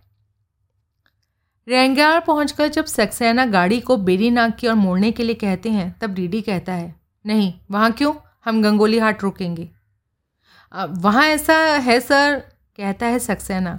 Berinag rest house is better. Moreover message आया दैट के Gangolihat P W D bungalow खाली नहीं हो पाया है अभी तक। प्रेजेंट ऑक्यूपेंट कल सुबह वैकेंट कर देंगे, सर। फिर आप चाहें तो हम गंगोली हार्ट शिफ्ट कर लेंगे। लेकिन Berinag bungalow is beautiful, sir. सुनिए सक्सेना जी, हम इतनी दूर से आए हैं। एक बार जाकर धैया छू तो लें। रात को चले जाएँगे Berinag as you like sir वैसे तो आई मीन काफ़ी बड़ा बैंगलो है, गंगोली हाट वाला। मे भी कुछ अरेंजमेंट हो सके। एक रात की ही तो बात है। गाड़ी गंगोली हाट की ओर बढ़ रही है। ये जो भी जगह है, परिचित मालूम हो रही है डीडी को। ये दसाई तल है ना? वो कहता है सक्सेना से। मैं यहाँ पढ़ने आता था अगरूंग गाँव से। केशव दत्त जी का स्कूल था यहाँ। फिर यही बात वो D D L jet taxi के पीछे की सीट पर बैठी गुलनार से कहता है। और इतनी सूचना अतिरिक्त जोड़ता है कि अगरूंग गाँव से ये जगह पाँच मील से ज़्यादा दूर है। सक्सेना उसे अंग्रेज़ी में टोकता है और कहता है, ये दूरी तो पाँच किलोमीटर से भी कम है। डीडी को इससे भी दुख होता है। किसने सिकोड़ दी इस बीच उसके बालेपन की दूरियाँ? वो बाहर को देखने लगता है। जीन और टॉप पहनी एक लड़की शानदार गाड़ी आते देखकर रुक गई है सड़क के किनारे। डीडी उसे देखकर हतप्रभ है। बेबी चौबीस वर्ष बाद भी बेबी ही है। इतना ही इतना ही कि उसकी पोशाक, द साइन की उस अभिनेत्री जैसी पहन रखी है जिसकी प्रतिभा को डायरेक्टर देवी दत्त ने बहुत प्यार से सजाया सवारा और जो सच सवर का एक फ़ैशन फोटोग्राफर के साथ भाग गई। डीडी गाड़ी रुकवाता है बैक करवाता है। पिछली सीट से गुलनार हंसकर कहती है not that Lolita thing all over again you are just back from the hand shrink lover boy ये किशोरी प्रेम वाला चक्कर फिर तो नहीं। अभी अभी तो मनोचिकित्सा करा के लौटे हो प्रेमी पूत। बैक होती गाड़ी से डीडी उस बेबी को देखता है। जीन के ऊपर बेबी अंगियानुमा फीतेदार टॉप पहनी है, जो चौप जैसे स्तनों पर कसा हुआ है, और जिसके नीचे जीन के बदरंग नीले तट पर गोरा मांस फैला हुआ है। वो इस बेबी के टटकेपन को गंगोली हाट उच्चारण जितनी गाड़ी लालसा से देख रहा है। क्या इसलिए कि इसके अपना कोई बच्चा नहीं है? वो इसे गोद लेना चाहता है, पिता और प्रेमी की संयुक्त भूमिका में? या इसलिए कि इसके माध्यम से वो अपने टटकेपन का आह्वान करना चाहता है। वो भी इसे देख रही है। बड़े बड़े शीशों वाले अपने धूप के चश्मे के डंडी होठों में दबाए, कुतूहल से मुस्कुराते हुए। हेलो? पूछता है डीडी इस जीन सिमन से। Going my way? लड़की अंग्रेज़ी में ही बताती है कि मुझे रेस्ट हाउस तक जाना है। डीडी आगे का ही दरवाज़ा खोलता है। सक्सेना साहब उतर कर पीछे बैठ जाते हैं। गाड़ी चलती है तो सक्सेना साहब पूछते हैं। यू आर मिस मिश्रा ना मैडम लड़किया ज, लड़की जवाब में यस की जगह। नितांत अमेरिकी। दैट्स राइट कहती है। ये हमारे चीफ सेक्रेटरी की डॉक्टर डॉक्टर हैं साहब। सक्सेना डीडी को सूचित करते हैं। यहीं ठहरे हैं रेस्ट हाउस में। लड़की पलट कर पिछली सीट पर बैठे कैमरामैन को देखती है। जिज्ञासु होती है उसके उपकरणों के विषय में। प्रसन्न होती है ये जानकर कि ये लोग हॉलीवुड से आए हैं। वो बहुत उत्साह से कैमरामैन और गुलनार से अमेरिका के विषय में बता रही है। बता रही है कि मैं विद्या अर्जन के लिए अमेरिका जाने की ज़िद कर रही हूँ। मेरी माँ राज़ी ही नहीं होती। वो पलट कर बात कर रही है और इस क्रम में डीडी से सट गई है। उस पर गिरी पड़ रही है। डीडी उसे देख रहा है बीच बीच में, किंतु बातचीत में कोई हिस्सा नहीं ले रहा है। वो अपने अतीत के बारे में सोच रहा है, जो उसका भविष्य नहीं हो सकता।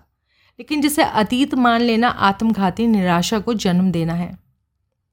रेस्ट हाउस पहुंचकर सक्सेना साहब गुलनार के साथ भीतर जाते हैं। कैमरामैन रोलिंग कैमरामैन रेलिंग के पास खड़े होकर सामने फैले हिमालय को देखने लगता है। डीडी गाड़ी के पास ही खड़ा रहता है खामोश। वो लड़की भीतर जाने को कदम बढ़ाती है और फिर लौट आती है। डीडी का धन्यवाद करती है और कहती है imagine meeting you all in this dull joint इस नीरस जगह में हॉलीवुड वाले मिलेंगे तो इसकी मैं कल्पना नहीं कर सकती थी। वो ये जानकर आश्चर्यचकित होती है कि डेव कहलाने वाला ये व्यक्ति इसी गंगोली हाट में फ़िल्म बनाने आया है। मैं तो यहीं पला हूँ, डीडी कहता है। मेरा नाम देवीदत्त तिवारी है, इंग्लिश में। देखने से तो ऐसा नहीं लगता, वो भी कहती है अंग्रेज़ी में। देखने से क्या लगता है? देखने से वो कहती है चेहरे पर उल्टी हथेली रख कर हंसती। हुई ऐसा लगता है आपका बाप नोर्स था और माँ जिप्सी डीडी हंसता है और कहता है, दिखती तो तुम भी इस्पाहानी हो, लेकिन हो मिथिला की। मैं भी कुमाऊँ की हूँ। तेरे नौ के छू? डीडी पूछता है, तेरा नाम क्या है? मेरो नाम छू Gayatri. Aw shucks I can't speak this lingo properly लड़की हंसती लजाती है, उल्टी हथेली के आड़ से। डीडी पूछता है ऐसा हंसना कहाँ से सीखा? वह और भी हंसती है ये प्रश्न पूछकर। और पूछती है हंसना भी सीखा जाता है भला? डीडी हंस नहीं रहा है देख रहा है उसे अपलक अनुभव कर रहा है टीस उस अतीत की जो भविष्य नहीं हो सकता। क्या देख रहे हैं ऐसे? अपने अतीत का प्रेत। हम्म, निश्चय वो मुझसे आकर्षक होगा जो मुझमें भी उसे ही देखते हैं। निर्णय करना कठिन है ऐसा ना देखें। मुझमें आत्मचेत जगा रहे हैं आप। और तुम मुझमें अतीत के लिए पश्चाताप। अरे सच? कितने रोमानी हैं आप। क्यों ना हो? माता जिप्सी जो थी आपकी। किसकी याद दिला रही हूँ मैं? किसी की? किसी खास की? खास ही कहना होगा। नाम बताएँगे? शायद मैं जानती हूँ उसे। कोई संभावना नहीं। नाम बताने की? बताकर भी तुम्हारे उसे जानने की। अरे बताइए तो। वो तुम्हारी जुड़वा थी कोई, तुम्हारी जैसी बेबी। बेबी ही कहते थे उसे। यूँ उसका नाम मैत्रेय था।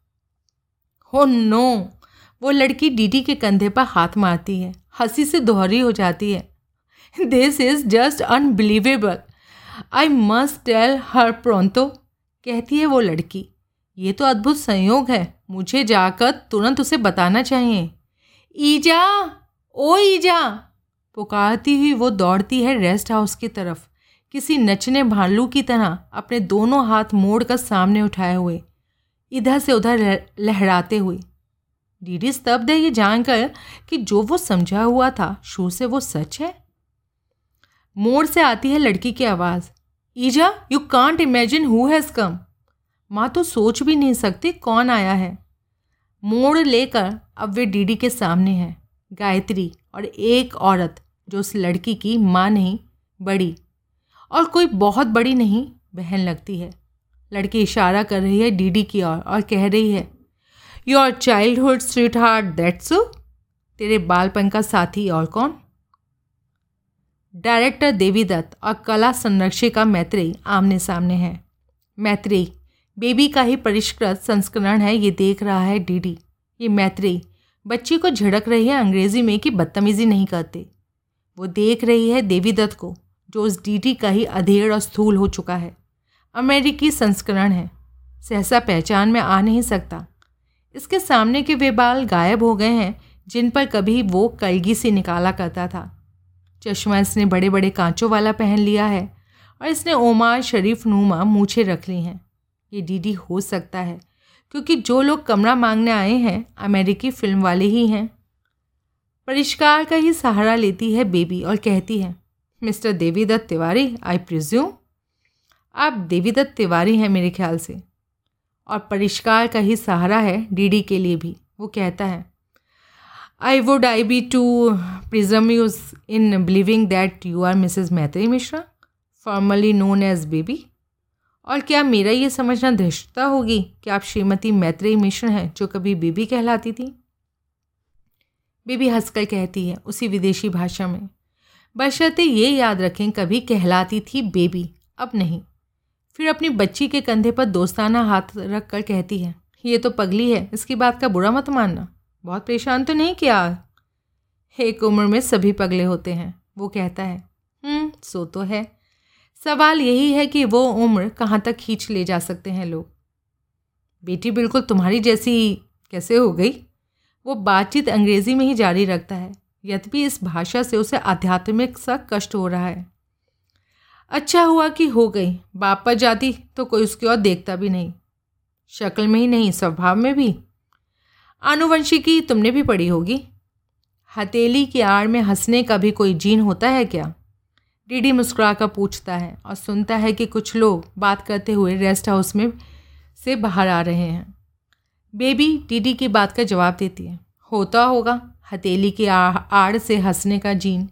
मारगाठ लग जाने का भी होता होगा शायद। तुमने शादी नहीं की? ऐसा पढ़ा है मैंने पत्रिकाओं में। की होती तो कौन जाने तुम्हारे बेटे से भी नाड़ा फीता खोलते हुए मारकाट पड़ जाया करती। मैंने शादी की होती, कहता है डीडी तो मेरे लिए ये तय कर पाना कठिन हो जाता कि मैं अपने बेटे को अपने जैसा होता देखना चाहता हूँ कि अपनी पत्नी जैसा। डीडी और बेबी देख रहे हैं एक दूसरे को। ये लड़की जो बेबी जैसी दिखती है, इन दोनों को देख रही है बारी बारी इन तीनों को देख रहे हैं गुलनार, सक्सेना और एक थोड़ा स्थूल और नाटा व्यक्ति, जो शायद श्याम सुंदर मिश्र है। गुलनार परिचय कराती है डीडी का मिस्टर मिश्रा से और कहती है कि आपकी पत्नी तो इस बीच इनसे परिचित हो चुकी हैं शायद। मेरी पत्नी? इनसे बहुत पहले से परिचित है। मिश्र जी मुस्कुराकर कहते हैं, और डीडी? छेप सा जाता है। सक्सेना साहब सूचित करते हैं, मिस्टर मिश्रा एक कमरा दे देंगे मैडम के लिए। आप लोगों के लिए ड्राइंग रूम में कार्ड डलवा दी जाएगी। मैं बेरी नाग चला जाऊँगा और सुबह अर्ली मॉर्निंग आ जाऊँगा। सक्सेना साहब बाहर चबूतरे पर मेज़ कुर्सियाँ लगवा चुके हैं। टी एंड सम स्नैक्स का प्रबंध करा दिया है उन्होंने। मुख्य अतिथि की रुचि ध्यान में रखते हुए श्रीमान और श्रीमती मिश्र सिनेमा और साहित्य के विषय में बातें कर रहे हैं। मुख्य अतिथि को इसमें कोई दिलचस्पी नहीं है। या तो वो खामोश रह जा रहा है, या इस सुसंस्कृत वार्ता में व्यर्थ ही भारत दूरदर्शा घुसाए चला जा रहा है। और सो भी बहुत भावुक ढंग से, कवियों वाले तर्क से मिनमिनाते स्वर में। मैत्रेय मिश्र के लिए आवश्यक हुआ है कि इस अमेरिकी नागरिक देवी दत्त को कुछ खरी खोटी सुनाए। हम्म, विचित्र लोग हैं ये अमेरिकी जो आधुनिकता का अधिकतम उपयोग कर रहे हैं ठाठ से और भारत को परंपरा के नाम पर गरीब और जहालत से चिपक के रहने की सलाह दे रहे हैं बल्कि सीख देने आए हैं। देवी दत्त के अनुसार बात इतनी सरल नहीं है। मैत्रीन के अनुसार बात इतनी उलझी हुई भी नहीं है। जितनी देवीदत्त बता रहे हैं। अगर किसी चमत्कार से देवीदत्त अमेरिका में रहते रहते गांधीवादी या मायोवादी हो गए हों तो सबसे पहले वे उलझी उलझी फ़िल्में बनाना छोड़ दें। इस तरह की कलात्मक विलासिता, बौद्धिक जटिलता उन लोगों के लिए पाप ही हो सकती है, जिन्होंने गरीब कृषक संस्कृति को रोमानियत से रंग कर आधुनिकता के विरोध का व्रत ले लिया हो। मायोवादी होना तो देवीदत्त के लिए कदाचित दुस्साध्य हो। अन्यथा उन्हें एक अदद बंदूक संभालने की सलाह दी जाती। हाँ गांधी वांधी वो बन ही सकते हैं। लिहाजा क्यों ना तकली थाम ले और कुछ गांधीवादियों की तरह शिवाम्बू पान करने लगे। देवी दत्त, श्रीमती मैत्रेय मिश्रा की बुद्धि पर तरसी खा सकते हैं। वो फिलिस्तीनों की तरह बातें कर रही है। दुर्भाग्य से इस देश में एक खास तरह का कायापन प्रभुत्ता के नाम पर प्रतिष्ठित हो गया है और मैत्रेयी उससे अछूती नहीं रह सकी हैं। ये काइयापन शायद हासोन्मुख हिंदू मानस की देन है। इसके चलते गरीबी और उपभोग की संस्कृति का वह दारुण समन्वय किया गया है, जिसका नाम आधुनिक भ्रष्ट भारत है। इस भारत के लिए प्रतीकात्मकता ही सब कुछ है। तकलीफ़ थाम लेने से गांधीवाद हो जाता है, बंदूक पकड़ लेने से मायोवाद सेमिनार कर लेने से संस्कृति और चुनाव करा देने से लोकतंत्र, सड़क बना देने से प्रगति, संस्था खोल देने से संस्था के उद्देश्य की पूर्ति। परिवर्तन, श्रीमती मिश्रा, यहाँ से होता है। और देवी दत्त अपने हृदय की ओर संकेत करते हैं, और यहाँ से। और वो उचित है कि अनुचित, इसका फैसला करने के लिए यहाँ भी कुछ होना चाहिए। अब देवी दत्त अपने मस्तिष्क की ओर इशारा करते हैं, यहाँ भी। श्रीमती मैत्री मिश्रा इस बात पर खेद ही प्रकट कर सकती हैं कि जिन भारतीयों का हृदय और मस्तिष्क पर कॉपीराइट था, उन्होंने भारत ही छोड़ दिया। इससे वो स्वयं काइएपन से तो बच गए। लेकिन उनकी अनुपस्थिति में काइयापन की महामारी इस देश में तेज़ी से फैलती चली गई। विदेश में निश्चय उनकी उपस्थिति से कुछ वैसे ही सुधार हुआ होगा, जैसे हरे राम, हरे कृष्ण वाले प्रभुपाद जी की उपस्थिति से। माँ की कुर्सी के पीछे खड़ी लड़की इस बहस को देख रही है, सुन नहीं रही है। शास्त्रियों की बहस होती ही उबाऊ है। लेकिन ये दो भूतपूर्व किम्बा अभूतपूर्व पूर्व प्रेमियों की बहस भी है। इसलिए बहस करने वालों के चेहरे पर आते जाते भाव निश्चय ही दर्शनीय है। आवाज़ों को अगर मिटा दिया जाए, बेटी की जगह पर माँ को देखें और माँ की जगह पर नाना को और एक खिंची हुई चादर का स्मरण करते हुए कोई विचित्र सा संगीत सुने तो ये सारा व्यापार अपेक्षाकृत कम उबाऊ मालूम होगा। गुलनार बहरहाल इस गर्मा गर्म बहस से संकोच में पड़ गई हैं। वह मिस्टर मिश्रा से अलग से बातचीत कर रही हैं और ये जानकारी पा रही है कि मिस्टर मिश्रा कुशल प्रशासक हैं। भले ही अपने मियाँ मिट्ठू बनना पड़ रहा है, अगर राजनीतिक दखलंदाजी अधिक ना हो तो मिस्टर मिश्रा जैसे कुशल प्रशासक देश की समस्याओं का समाधान करके दिखा सकते हैं। गुलनार को यह भी पता चल रहा है कि मिस्टर मिश्रा अपनी पत्नी के परम भक्त हैं। न केवल बात बात में वो उसकी प्रशंसा करते हैं, बल्कि किसी और महत्वपूर्ण भारतीय की बात उठने पर भी ये ज़रूर कहते हैं। माई वाइफ नोज़ हिम मेरी पत्नी उन्हें जानती है। बहस कटुतर होती जा रही है। देवी दत्त उदास होता जा रहा है। और इस बीच माँ की कुर्सी के पीछे झुकी खड़ी वो नासमझ लड़की बहुत ही प्यारी लड़की आहा! वाली तर्ज में माँ को उखाड़ने और इस अजनबी को जमाने का यत्न कर रही है। सहसा गुलनार कहती है चलो थोड़ा घूम फिर आए। कुछ तो आज भी देख सकेंगे। हम्म, मंदिर बहुत दूर है क्या? सक्सेना साहब बताते हैं कि पास ही है। लड़की कहती है कि मैं भी जाऊँगी। लड़की की माँ अपने पति से कहती हैं कि आप भी साथ जाएँ। मिसेस मिश्रा खुद नहीं जाएँगी, सामान बंधवाएँगी। मिसेस मिश्रा का विचार है कि रात बेरीनाग रेस्ट हाउस में काट ली जाए और अमेरिकी मेहमानों को यहाँ आराम से बसने दिया जाए। मिस्टर और मिसेस मिश्रा एक दूसरे को देखते हैं, डीडी ज़मीन को। पिटिया मचलती है कि यहाँ रहेंगे, बहुत आनंद आएगा। गुलनार का अनुरोध है कि आप लोग यहीं रहिए ना। मिसेस मिश्रा मुस्कुराते हुए बेटी की जिद और गुलनार का अनुरोध दोनों टाल देती हैं। डीडी ने पैदल चलने के लिए नया जूता पहना है। कैनवस का सिपाहियों वाला बूट फीतेदार काट रहा है वो उसे। पता नहीं और भी क्या क्या है जो उसे काट रहा है। गंगोली हाट में घूमते हुए। एक तो अपना अतीत, दूसरा गंगोली हाट का वर्तमान। तीसरा ये तथ्य है कि सक्सेना साहब के मुकाबले में वो गंगोली हाट के विषय में अज्ञानी हो चला है। वो कुछ भी कहता है, वो गलती निकालते हैं। चौथी चीज़ जो उसे काट रही है, वो है एक जीन सिमंस नुमा किशोरी की उपस्थिति। इस किशोरी को उसे छेड़खानी करने में बहुत आनंद आ रहा है। वो उसे लड़ियाना चाहता है, उससे लड़ना चाहता है, पर उसे संकोच होता है। गायत्री है इस लड़की का नाम, मैत्रेयी नहीं, किंतु नाम से क्या होता है? वो एक प्यारी सी लड़की है, बस। यही बस अब डीडी के वश का नहीं। अब क्या? कभी नहीं था। मंदिर में कैमरामैन और गुलनार बलि की विधि के बारे में तरह तरह से सवाल कर रहे हैं। कभी दक्षिण से आए रोलो, यानी रावलो, और अगरूंग के पंतों से उनकी इस बातचीत में दुभाषे का काम कर रहे हैं मिस्टर मिश्रा।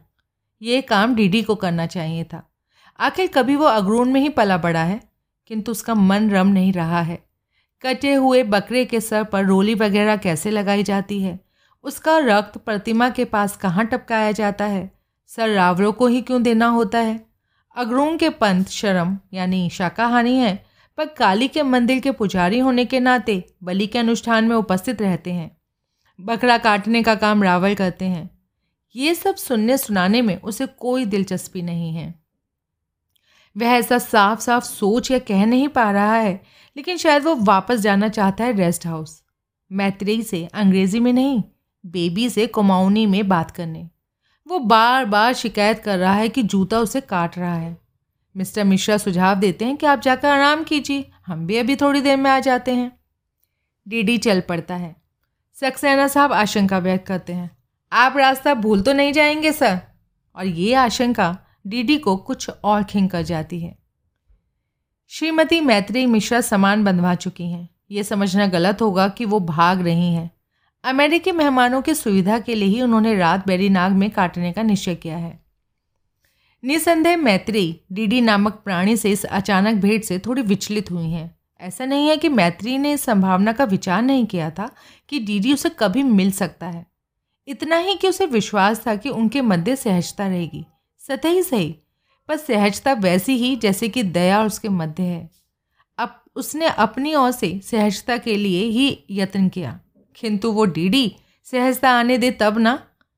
एक दिन वो बेबी की नग्न देह पर इस तरह चादर खींच गया था कि मानो वो बेबी की लाश हो। उस दिन बेबी ने बाहर आकर कहा था, मैं विधवा हो गई हूँ, यानी डीडी मर गया है। जो लोग एक दूसरे को मरा हुआ जान चुके हों उनके मध्य एक मरियल सी सहजता तो होनी ही चाहिए थी। हम्म, नहीं होने दी उस लाटे ने। इस पगली गायत्री ने जो पहली ही भेंट में किसी से उसकी प्रेमिका का नाम पूछ सकती है और तेरा पुराना प्रेमी आया है माँ ऐसा जो जो से कह सकती है अपनी उपस्थिति से सहजता को और दुसाध्य बना डाला है। वो बेबी की याद दिलाती है मैत्री को। बेबी की याद दिलाती होगी देवी दत्त को। दुर्भाग्य की गायत्री को लाटे पसंद है। कदाचित लाटे पसंद करने का भी कोई जीन होता होगा। दुर्भाग्य की कभी मैत्रेयी को भी एक लाटा पसंद आया था। परम दुर्भाग्य की वो लाटा, विख्यात डायरेक्टर हो जाने के बावजूद लाटा का लाटा है। नहीं तो क्या कोई इस तरह एक सुरम्य स्थल में सुखद सुसंस्कृत बातचीत के मध्य ज़बरदस्ती कड़वाहट लाता है? मैत्रेयी इस बात से भी थोड़ी परेशान है कि मैत्रेयी ने इस कड़वी बहस में हिस्सा लिया। क्या मैत्रेयी उस समय बेबी हो गई थी? अगर प्रेम में जब हम होते तब तुम ना ही अब तुम हो हम ना ही वाली स्थिति नहीं आती द्वंद्व अनिवार्य है तो क्या पति द्वंद्वता भी प्रेम की उपस्थिति का लक्षण नहीं? अगर दूसरा एक द्वार नहीं बन सकता जिसमें घुसकर हम स्वयं दूसरे हो जाएँ, अगर दूसरा मात्र एक ठोस दर्पण भर हो सकता है तो क्या उसे टकरा टकरा कर अपने तक ही लौट आने की प्रक्रिया ही प्यार नहीं है? ये जो झाएँ झाएँ देवी दत्त और मैत्री के मध्य हुई, क्या वो ऐसे ही प्यार से छलकती झाएँ झाएँ नहीं थी? घृणा इसे कह नहीं सकते। घृणा दूसरे की सूरत नहीं देखना चाहती। घृणा दूसरे को मिटा देना चाहती है। प्रतिद्वंदता दूसरे की वास्तविक अथवा काल्पनिक उपस्थिति की अपेक्षा करती है। झाएँ झाएँ करते हुए दो प्रतिद्वंदी कभी थक कर किसी उपयुक्त प्रत्युत्तर के अभाव में चुप हो जाते हैं और उनकी आँखें एक दूसरे से कहती हैं अभी ठहर तुझे पकड़कर पटक दूँगा और एक पाँव से नाचूँगा तुझ पर। क्या वही मूक चेतावनी मानवीय प्रीति नहीं? क्या अभी हुई बहस के जो मौन अंतराल मैत्रेय की ढीठ और देवीदत्त की झेप सी मुस्कान को समर्पित थे वो छुपा हुआ प्रेम का परिचय नहीं थे? हम्म, प्रेम वैचित्र्य के भी नहीं? मैत्रेय मिश को इस तरह के सिर्फ़ सवालों से दिलचस्पी नहीं। किंतु ये तथ्य है कि प्रतिद्वंदता घोषित करने वाली उस बहस के बाद उन्हें देवीदत्त के सानिध्य में ये अथवा आगामी कोई संध्या बिताने की कल्पना असमंजसप्रद मालूम होने लगी। डायरेक्टर देवीदत्त रेस्ट हाउस पहुंचकर बाहर चबूतरे पर ही एक आराम कुर्सी में बैठ गया है। डीडी बनकर उसने कमरे में घुसने का साहस जुटाना है उसे। खिड़की से दिख रही है बेबी, चपरासियों को आदेश देती हुई। सामान बाहर रखवाती हुई। पहले वो इस कट खन्ने जूते से मुक्ति चाहता है। उसने एक जूता खोल दिया है। अब दूसरे का फीता खोलने झुका है। वो नहीं देख रहा है कि उसे फीता खोलते देख रही है कोई अपने कमरे की खिड़की से। फीता खोलने की कोशिश के बाद डीडी माथा पीट रहा है। ये भी देख रही है वह कोई। अब डीडी फीते लगे बूट को उतारने के एक हास्यास्पद कोशिश में जुटा है। हम मैत्रेय को हास्यास्पद शब्द की प्रथम श्रुति की याद हो आई है। वो हंस पड़ी है। फीता ना खोल सकने वाला डीडी अब दृष्टि उठाता है। हंसने वाली को देखता है। हंसने वाली पूछती है कुमाऊनी में, का हुआ? मारगांठ लग गई? अब वो हंस कर जवाब देता है कुमाऊनी में हाँ का, सीपी नहीं आया कभी। वो बाहर आ जाती है। झुक्का खोल देती है गांठ। वो उतार देता है जूता। दोनों बहुत पास पास हैं। ये औरत एक विदेशी सेंट से महक रही है। लेकिन इस महक के नीचे एक और गंध है, बेबियन, बेबी गंध। और ये आदमी भूल नहीं पाया है उस गंध को। वैसे ही, जैसे कि बचुली बुआ की कोठरी और कपड़ों से आती सीलन गंध सुमरण को नहीं भूला है। औरत को फिदा खोलते ही उठ, तुरंत उठकर खड़ा हो जाना चाहिए था। नहीं हुई है। आदमी का जूता खोलते ही सीधा बैठ जाना चाहिए था। नहीं बैठा है। आराम कुर्सी के चरणों के डिग आमने सामने हैं उनके चेहरे। एक चेहरे पर ढीठ मुस्कान है और दूसरे पर झेपी हुई। बेबी, कहता है वो झेपा हुआ। मिसिज मैत्रेयी मिश्रा उठ खड़ी होती हैं, पूछती हैं अंग्रेज़ी में, कुछ पीने को मंगवाऊँ? नहीं अब मुझसे अंग्रेज़ी भी मत बोल। वो तुनक्कड़ कहता है कुमाऊनी में। मैत्रेई जाने को होती है, रुक जाती है। अगर तेरा मेरा ये झंकर वो झंकर ऐसा हुक्म चलाने का कोई रिश्ता होता तो मेरा भी एक हुक्म सुन। फीते वाला जूता, नाड़े वाला पजामा झन पहना कर तेरे बस की नहीं है रे। ये औरत अब उल्टी हथेली की आड़ में हंस रही है और ये आदमी कह रहा है, मेरे बस का कुछ नहीं रही भूस हुआ मैं भुसकवा। तू अमेरिका बाहर झोंकने गया था, जो भुस का भुस, लाटे का लाटे ही लौट आया। बिल्कुल नहीं बदल रहा। कोई नहीं बदलता। तू भी कहाँ बदल रही? एक स्वांग जैसा बना रखा तूने। छुप जो क्या जा रही तू उसमें। छिपे तो नहीं पा रही, तभी भाग रही यहाँ से, ना? तू क्यों भागेगी? भगौड़ा तो मैं हूँ। जब तू भाग गया ठहरा उस दिन, तब कैसे समझ रहा कुछ नहीं बदला करके? कुछ तो बदला होगा उस दिन, ना? और वो दिन फिर नहीं आ सकता। कहता है ये आदमी और दोहराता है इस वक्तव्य को मानो वो उसे प्रश्नवाचक बनाना चाहता हो। एक दिन वहाँ गणानाथ में तूने मुझसे कहा था कि ये सुंदर स्थान पहले भी थे, मैं भी थी, तू भी था। कई बार हम मिल रहे सुंदर संसार में और हर बार तू मेरे अयोग्य पाया जा रहा, इसलिए बार बार जन्म ले रहा। क्या था ना? हम्म कहा तो था। अब क्या कहता? अब भी तुझे विश्वास है? हमारा जन्म बार बार हुआ बार बार होगा, होता है कोई अगला जन्म। अगर होता हो तो ये आदमी कुर्सी से उठ जाता है।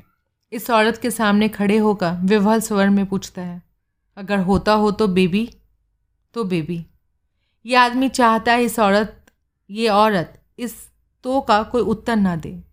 कातर उसे देखे क्षण भर, मुँह फेर ले, फिर और चली जाए चुपचाप। किंतु इस औरत के पास एक तो का अप्रत्याशित सा उत्तर है, होता हो तो कहती है ये औरत मुस्कुराकर, मैं यही चाहूँगी, यही मनाऊँगी भगवान से। तू मेरे अयोग्य पाया जाए, लाटे। इस आदमी और इस औरत के मध्य कहीं वज्रपात हुआ है। इस वज्र का प्रकाश जिन दो जोड़ा आँखों में कौंधा है, उनका परम प्रतिद्वंदता का भाव शब्दों में बंध नहीं सकता। बार बार तू मेरे अयोग्य ठहरे बार बार मैं आ सकूँ इस सुंदर संसार में तुझसे पीछा करवाने के लिए? ये औरत उल्टी हथेली की आड़ में हंसती है। इस आदमी के रक्त में अभी तक अनजाना एक हार्मोन प्रवाहित हो रहा है, जो कंठ में जाने कैसी शुष्क का, गात में जाने कैसा कम उत्पन्न कर रहा है। उसके प्रभाव को झुटलाने के लिए वह मुस्कुराने की कोशिश में है। मुस्कुरा नहीं पा रहा है, इसलिए होठों पर जीव फेर रहा है। सौभाग्य से और लोग आते दिखाई दे रहे हैं अब। डीडी स्वस्थ हो सका है। मुस्कुराकर कहता है तो लुका छिपी के अगले दौर तक के लिए विदा। एक गाड़ी गंगोली हाट से बेरीनाग की ओर जा रही है। मिस्टर मिश्रा स्वयं चला रहे हैं। पत्नी पास बैठी है। पीठ, पीछे की सीट पर बैठी बेटी माता पिता के मध्य चेहरा घुसाए है अपना। श्याम सुंदर मिश्र जंगल में डूबती साँझ देखता है। इस साँझ के प्रकाश में अपनी विचार मगन पत्नी का चेहरा देखता है। वह स्टीयरिंग से एक हाथ हटाता है और पत्नी की गदोली अपनी गदोली में ले लेता है। श्याम, तुमने उन्हें लखनऊ तो बुला लिया, लेकिन लेकिन के आगे वह जो कुछ भी निसंकोच कह सकेगी, लचर ही सुनाई पड़ेगा पति को। इसलिए वाक्य अधूरा कर दिया है उसने। लेकिन मुझे तो दिल्ली जाना था ना, लेकिन कहीं दया के आई बेटे की शादी उन्हीं दिनों हुई तो लेकिन गुलनार की पसंद का भोजन हम कैसे बना पाएँगे? लेकिन के बाद वाक्य पूरा करने के लिए कई बातें सोचती हैं, सोची जा सकती हैं। लेकिन पत्नी चाहती है कि पति इस लेकिन को मात्र लेकिन ही रहने दे। वाक्य पूरा करने का दुराग्रह ना करें। पति गदोली दबा देता है पत्नी की। अरे, वो तो मैंने मात्र औपचारिकतावश कह दिया था। टाल दूँगा उन्हें। वो कहता है कृत्यक पत्नी अपने पति के कंधे पर सर रख देती है। बेटी, जिसके आग्रह पर ही विदा बेला निमंत्रण दिया गया था, पिता के फैसले का विरोध करने को होती है तुनक्का लेकिन आधी बात कहकर रुक जाती है। फिर अपना मुँह माँ के कान के में, माँ के कान में रख कर धीमे से कहती है, माँ, तुझे पता नहीं? तू आदमियों के मामले में कितनी खुशकिस्मत है। और बिना कोई खुलासा किए हुए खिलखिलाती है। और माँ बाप भी मुस्कुराते हैं। गाड़ी अब एक मोड़ लेकर दृष्टि से ओझल होती है और उसी के साथ खो जाती है वो खिलखिलाहट भी। अभी सूर्योदय नहीं हुआ है। डायरेक्टर देवीदत्त जो रात भर अंट शंट सपने देखता आया है, ठीक से सो नहीं पाया है। बाहर बरामदे में खड़ा हुआ चाय पी रहा है। अनशंट सपनों में क्या देखा था? ये उसे ठीक से याद नहीं। काठ की तीन सीढ़ियाँ थीं। उनके ऊपर काठ के ढक्कन से थे। उठाओ और ऊपर की मंजिल में पहुँच जाओ। बहुत से लोग थे उस घर में। कोई समारोह था। भेंटना था शायद। विवाहिता लड़कियों को आमंत्रित कर रखा था चैत जीमने के लिए। या शायद भेंटना नहीं था, तेरवा या बासी थी, यानी कि वार्षिक श्राद्ध किसी की? सिकनी, यानी श्रीखंड भी बनी थी, खीर भी, या शायद विवाह था किसी का? पूरन बढ़ाता वरना क्या कर रहे थे सपने में? ऐपड़ क्यों देख रहे थे? डीडी कांट की उन सीढ़ियों पर चढ़ता रहा था। ढक्कन नुमा फाटक उठाकर ऊपर की नीचे छतों वाली मंजिलों में कदम रखता रहा था। लोग थे हर मंजिल में। कबाड़ था, बुढ़ियाएँ थी, बुढ़े थे, किस्से थे, जो इस तरह शू होते थे। उसकी शादी हुई, उससे उन दो के छः बच्चे हुए।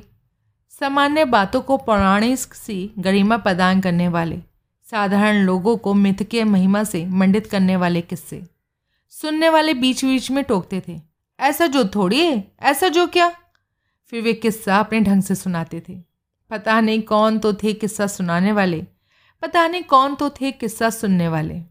पता नहीं किसका तो था वो घर, और पता नहीं क्या तो वो समारोह हो रहा था वहाँ। पता नहीं फिर भी क्यों बराबर डीडी को सपने में लग रहा था कि उसी का किस्सा है, उसी से संबंध कोई संस्कार है। क्या वो पैदा हुआ है?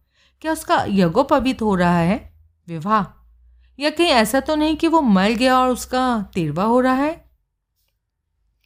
सपने में उसने अपरिचित लोग देखे। किंतु सपना देखते हुए वे अपरिचित नहीं जान पड़े। परिचितों के नाम पर एक पूर्ण भ्राता थे। किंतु वह बेली हुई पूरी हथेली में रखकर दूर से दौड़ लगाकर कढ़ाई तक आ रहे थे और तब उसे हथेली से झटक कर कढ़ाई में डाल रहे थे। वो इस दौड़ भाग में इतने व्यस्त थे कि डीडी से बात करने के उन्हें फुर्सत नहीं थे।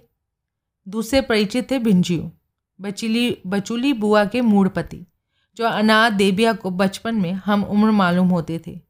अच्छा लगता था ये व्यस्क, जो लंबा चौड़ा होते हुए भी बच्चा ही था। भिंजियों की सोई बुद्धि जागे, इसके अनेक उपाय आरंभ में किए गए थे। मसलन कांछिदवाना उनका यज्ञोपवीत और विवाह भी इसी आशा में किया गया था कि, किंतु वो मूड के मूड ही रहे, श्रम खूब कर लेते थे, मोटी झोटी बातचीत भी। पुरोहित पुरोहिताई उनके वश में थी नहीं। चीज़ों को गौर से देखना और देख कर मुस्कुराना उनकी स्थायी भंगिमा थी। इस सपने में भी वो यही कर रहे थे। डीडी कुछ भी पूछे, वो मुस्करा दें। कोई एक लड़की भी थी डीडी के साथ इस सपने में। ये स्पष्ट नहीं हो पाया कि वो जीन सिमंस थी, कि दस साइन की हीरोइन, की बेबी, की गायत्री। वह लड़की बराबर डेव से पूछ रही थी, ये क्या हो रहा है? ये लोग तुम्हारा क्या करा रहे हैं? और डेव, यानी डीडी, स्वयं ना समझ सकने और उसे ना बता पाने पर दुखी होता जा रहा था। चाय पीते हुए जितना भी डीडी ने इस सपने के बारे में विचार किया, उतना ही उसके मन में विषाद बहता गया। ये दुखी करने वाला एक ऐसा सपना था, जिसे देखकर वो ये तय नहीं कर पा रहा था कि किसे, किस बात के लिए मनी ऑर्डर भिजवा दे। मुँह हाथ धोकर वो निकल पड़ा है अब रेस्ट हाउस से निरुद्देश्य। गुलनार ने जो अभी अभी बाहर आई है अपने कमरे से, उसे आवाज़ दी है, पर वो रुका नहीं। वो जा रहा है, नीचे, और नीचे। पगडंडी के आसपास की झाड़ियों के गोल, यानी कि गूगर्दी से बचता हुआ, गोएन, यानी कि गूगंध उसके नथुनों में पहुँच रही है। हिमालय का स्पर्श पाकर आई शीतल हवा भी। इस धराशायी गूं और उस गर्वोन्नत हिम को एक साथ समेट लेने की व्यवस्था का संस्कार है उसमें शेष। गंगोली हाट के मंदिर में घंटियाँ टिनमिना रही हैं। बकरे मिमिया नहीं रहे हैं, लेकिन टिन में नहाट में मिहाट से जुड़ी हुई है उसके मन में। कहीं पर ट्रांजिस्टर बज रहा है। संसार के समाचार सुन रहा है गंगोली हाट। कहीं और ट्रांजिस्टर बज रहा है। चहकते विज्ञापन सुन रहा है गंगोली हाट। कहीं पूजा हो रही है। ट्रांजिस्टर सुनते सुनते ही अहम कहलवा ले रहा है कह ले रहा है गंगोली हाट। मंदिर के पास नौले में एक बुढ़िया पानी भर रही है। ये बचूली बुआ नहीं है। इसके साथ जो लगभग नंग धड़ंग लड़का है, वो देवियाँ नहीं है। ये गाँव डीडी के जाने हुए हैं। लेकिन यहाँ कहीं उसका पुश्तैनी मकान नहीं है। ऐसे गाँव में पला है वो। ऐसे एक छोटे से घर में, जिसकी छत पर कद्दू सूखते रहते थे, जिसके आहते में पपीते और केले के पेड़ थे। आम और अमरूद का पेड़ नहीं था। आम अमरूद पार घर, यानी कि सामने वालों के यहाँ थे। पहाड़ में ऐसे फल लोग सच नहीं मानते, मगर होते थे, हो रहे हैं। ये गंगोली हाट है, यहाँ होते हैं। कुछ घर बंद पड़े हैं, गिरने लगे हैं मौसम की माँ से। इनके लिए मनी ऑर्डर भेजने वाले ज़िंदा हैं। इसमें जो मनी ऑर्डर पाने बैठे हुए थे घर कुड़ी ना छोड़ सकने वाले दुराग्रही हैं, वो मर चुके हैं। यहाँ वहाँ इक्का दुक्का नए पक्के मकान दिख रहे हैं। ये उनके हैं, जिनके लिए अपने गाँव में घर कुड़ी बनाने का सपना आज भी अर्थ रखता है। और जो आज के ज़माने में भी पक्का घर बनवा सकने की हैसियत वाले हो सके हैं। हला से संबंधित कर रहे हैं लोग दूसरे को। कोई उसे रोक कर नहीं कर रहा है, हला दे बिया नीचे साली खेत की गाढ़ है। गाढ़ सुसाट करती है। सागर के हाहाकार में भी अधिक मर्म भेदी है। पहाड़ी नदी की दबी दबी सिसकी। काट खाता है सुसाट। ऐसा कहते हैं लोग कवि कोई किसी को बुड़ला रहा है। ओ हरिया! ओला! दीदी का नाम देबिया है। हरिया नहीं। देबिया को भी पुकारा होता तो ना जाने कितने और देबिया होंगे इस दुनिया में। हला देबिया, डीडी अपने से ही कहता है, हला देबिया।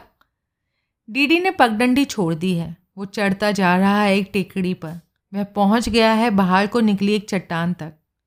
देविया ने कई बार बचपन में देखी है ये चट्टान मंदिर से आते जाते सूरज उग रहा है।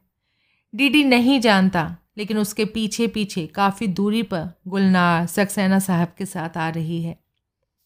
यह एक बाहर को निकली चट्टान है। ऐसी चट्टान से किसी घर के जोगी ने उड़ान भरी थी। डीडी ने, डीडी को इस पर खड़े होकर पसीना छूट रहा है और वो घबरा कर इस चट्टान पर बैठ गया है। सूरज उग रहा है। डीडी रो रहा है। अपने अमेरिका प्रवास में वो कभी नहीं रोया। उदासी भगाने की गोलियाँ ज़रूर खाई। खैर जिस तरह वो रो रहा है, उस तरह तो सच पूछिए, कभी नहीं रोया पहले। बचपन तक में वो बीच बीच में रुक नहीं रहा है कि कोई आए मनाए पूछे क्या बात है, क्या चाहिए। विलक्षणता, निरंतरता, एकाग्रता है इस रुदन में। ये कोई नया अनुष्ठान तो नहीं, सूर्य को अर्शु अर्ध्य देने का। किसी ने देश काल में इस डीडी की स्थिति स्पष्ट कर देने के बाद ये तो नहीं कह दिया था कि इसकी ओर से मैं डीडी, श्रुति, स्मृति और प्राण में वर्णित फलों की प्राप्ति के लिए रो कर सूर्य को अर्ध्य दूँगा? कहीं ये इसलिए तो नहीं रो रहा है कि इसके भीतर जो एक वह है, वही सूर्य के भीतर का भी एक वह है। किंतु सूर्य अपनी रश्मियाँ समेट नहीं रहा है कि इसका वह, उसका वह देख सके। इसलिए कि इस वह का नाम प्रोटॉन और कहीं कहीं क्वार्क बताया जाने लगा है। इसलिए कि कहीं उसने ये भी पढ़ा है कि सूर्य छः अरब वर्ष बाद मर जाएगा। इसलिए कि सूर्य के अथवा अपने जो भी पहले हों, मरने से पूर्व ये ब्रह्म बेताग पर एक संदेश भेजना चाहता है और इस हेतु प्राचीन सामगान पद्धति से, हा, वो और अर्वाचीन सैमगान पद्धति से, हेलो हेलो, दोनों करके देख चुका है और उधर से कोई उत्तर नहीं आ रहा है। किसी रोते हुए व्यक्ति के संदर्भ में ऐसा थुलथुला पंडिताओं परिहास कदाचित आपको अमानवीय प्रतीत हो। आपका ये आग्रह सुधीजन कि हम इसके रोने की तह में जाएँ। इस भावुक स्थापना से भ्रमित ना हो कि ये एक आदमी है और आदमी कभी बिना बात भी रोता है। ये कोई साधारण आदमी नहीं है। इस पर टाइम्स वाले आवरण कथा छापने के लिए राज़ी हो चुके हैं। इसकी चिंता करती हुई निर्मात्री गुलनार पीछे पीछे से चली आ रही है, आपका जैसा एक बौद्धिक प्राणी रो रहा है। और यह आपको शोभा नहीं दे सकता कि इस रोने को सहज मानवीय रोदन मानकर आप भी आँखें भर लाएँ और शिवो शिवो कहने लगे, मुझे ये शोभा नहीं देता। मैं इस रोते हुए को लिखता हुआ स्वयं रो पड़ूँ। सूखी आँखों और साफ़ दिमाग से इस रोदन का विचार करना भी अभीष्ट है। हम ये सोचकर भी संतुष्ट नहीं हो सकते हैं कि कदाचित यह इसलिए रो रहा है कि इसके मस्तिष्क में सहसा मोनो अमीनो ऑक्सीडेज नामक रसायन कम हो जाने से सेरोटोनिन नामक रसायन बढ़ गया है और स्नायु पथों पर अवसाद गहरा हो गया है। हमें इस फतवे से भी संतोष नहीं हो सकता कि ये आदमी उस विलासी वर्ग का प्रतिनिधि है, जिसके रोने तक का कोई अर्थ नहीं हो सकता। क्या हम इसके रोने का संबंध उस जवानी जमा खर्च से जोड़ें जो बेबी और इसके बीच कल शाम हुआ? ऐसा था तो ये तुरंत ही किसी औने कोने में छुपकर क्यों नहीं रोया लिया? फुर्सत में रोने में विश्वास है कैसे क्या ये इसलिए रो रहा है कि रात इसने अनशन सपना देखा और इसकी ये व्याख्या नहीं कर पा रहा? इसलिए रो रहा है कि इसके मानस में कबाड़ बहुत है? और जैसा कि इसने अपने मनोचिकित्सक से कहा था कि ऐसा कबाड़ उठाकर फेंक देना हमारे वश में नहीं होता। हद से हद हम उसे अनुपयोगी ठहरा सकते हैं। दिक्कत यह है कि अनुपयोगी ठहरा दें तो मानस भयावह रूप से खाली खाली प्रतीत होने लगता है। क्या सहसा पिता की याद में रो रहा है? या आँसू बहाकर उन्हें तर्पण कर रहा है? क्या वो इसलिए रो रहा है कि कुछ लोग उड़ सकने की कामना लेकर पैदा होते हैं और जब वो उड़ने का दुस्साहस कर रहे होते हैं तो कई लोग बाल बच्चों समेत नीचे मेला सा लगाए होते हैं। और जब ये तमाशाई, उत्सुक, आशंकित आँखें ऊपर उठाए होते हैं और इनकी बहती नाकों वाले बच्चे अपने अंगूठे चूसते हैं और उस उड़ने वाले को नहीं, अपने माँ बाप की देखती हुई आँखों को ही देखते रहते हैं, उड़ने वाला उड़ा था कि नहीं? इस पर विवाद ही रहता है और किसी के उड़ने अथवा ना उड़ने से कुल मिलाकर उन्हें कोई अंतर नहीं पड़ता, जो ज़मीन पर पाँव रख रख कर चलने के लिए अभिशप्त है। अभिशप्त रखे जाते हैं। क्या ये इसलिए रो रहा है कि शायद उल्टी हथेली की आड़ में हंसने ल जाने का भी जीन होता है? इसलिए रो रहा है कि आनुवंशिकी के प्रति इसका अपना कर्तव्य पालन नहीं किया। घर का जोगी गोत्र की मार गाठे दहाई शाखा के बडरंडों को आगे बढ़ा सकने वाले ना जाने कितने शुक्राणु इसने व्यर्थ कर दिए?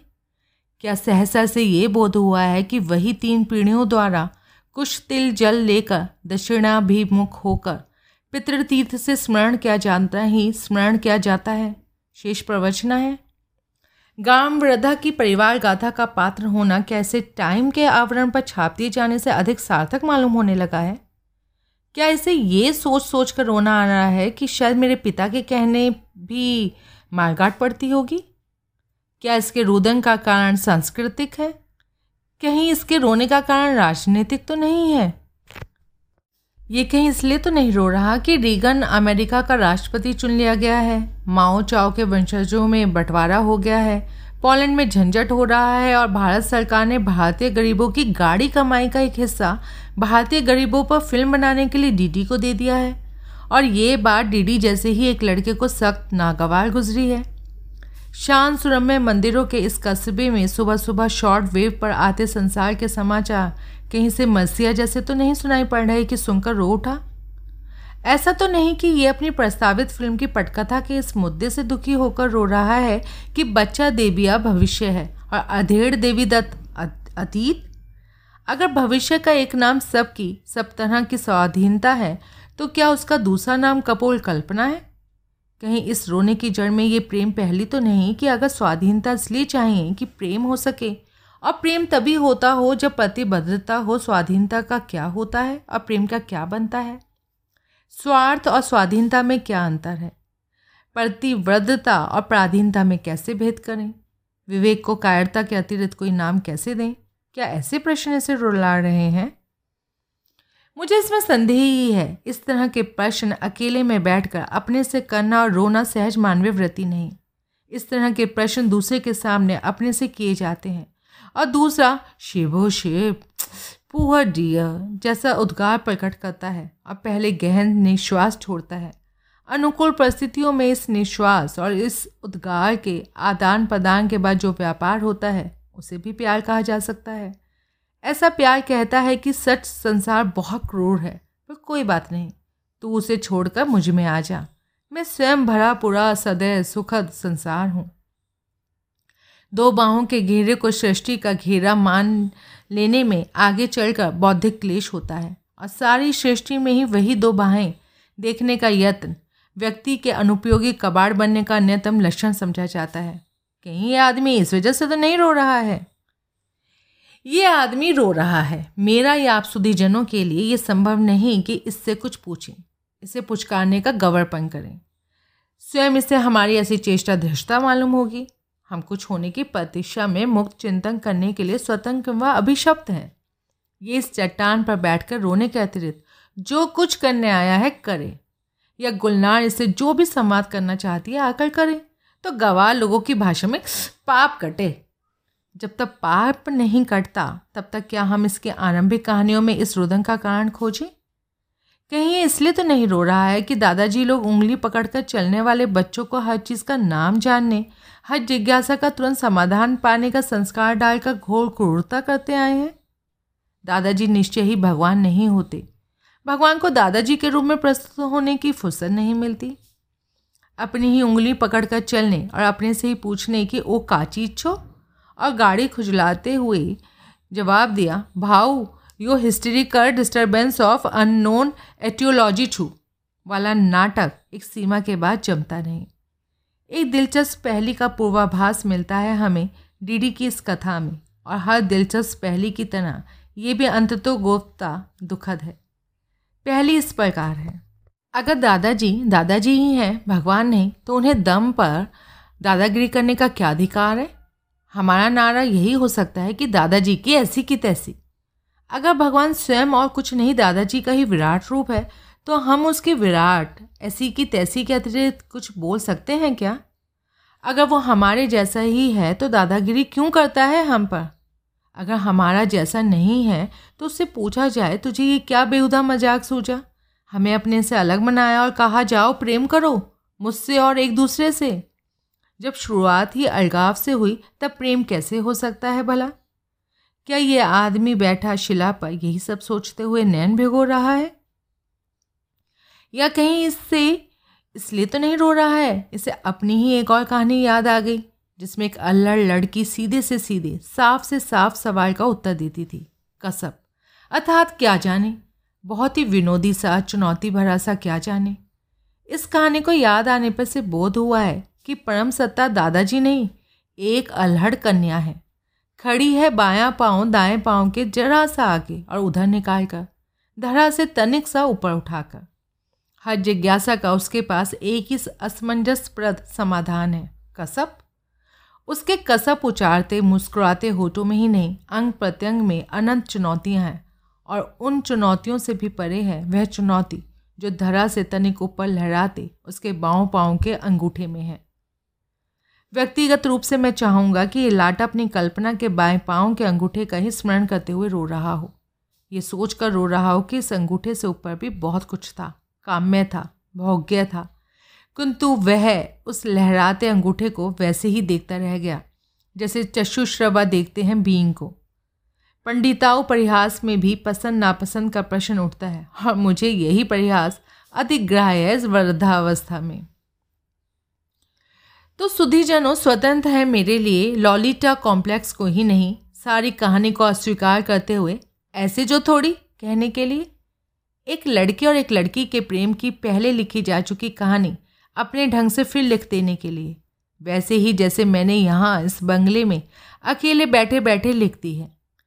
जब तक हम एक दूसरे के मुँह से ये कहानी सुनने को और ऐसा जो थोड़ी, कहकर फिर अपने ढंग से सुनाने को तैयार हैं तब तक प्रेम के भविष्य के बारे में कुछ आश्वासन रहा जा सकेगा। हमारा नायक रोते रोते ही उठ खड़ा हुआ है इस बीच।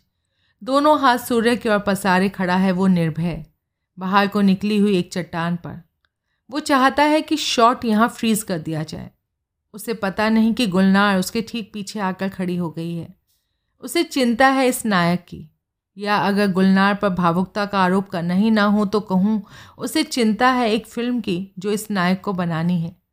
फ़िल्म बनाने की दृष्टि से उसका यूँ रो लेना जितना वांछित है उड़ जाना उतना ही अवांछित।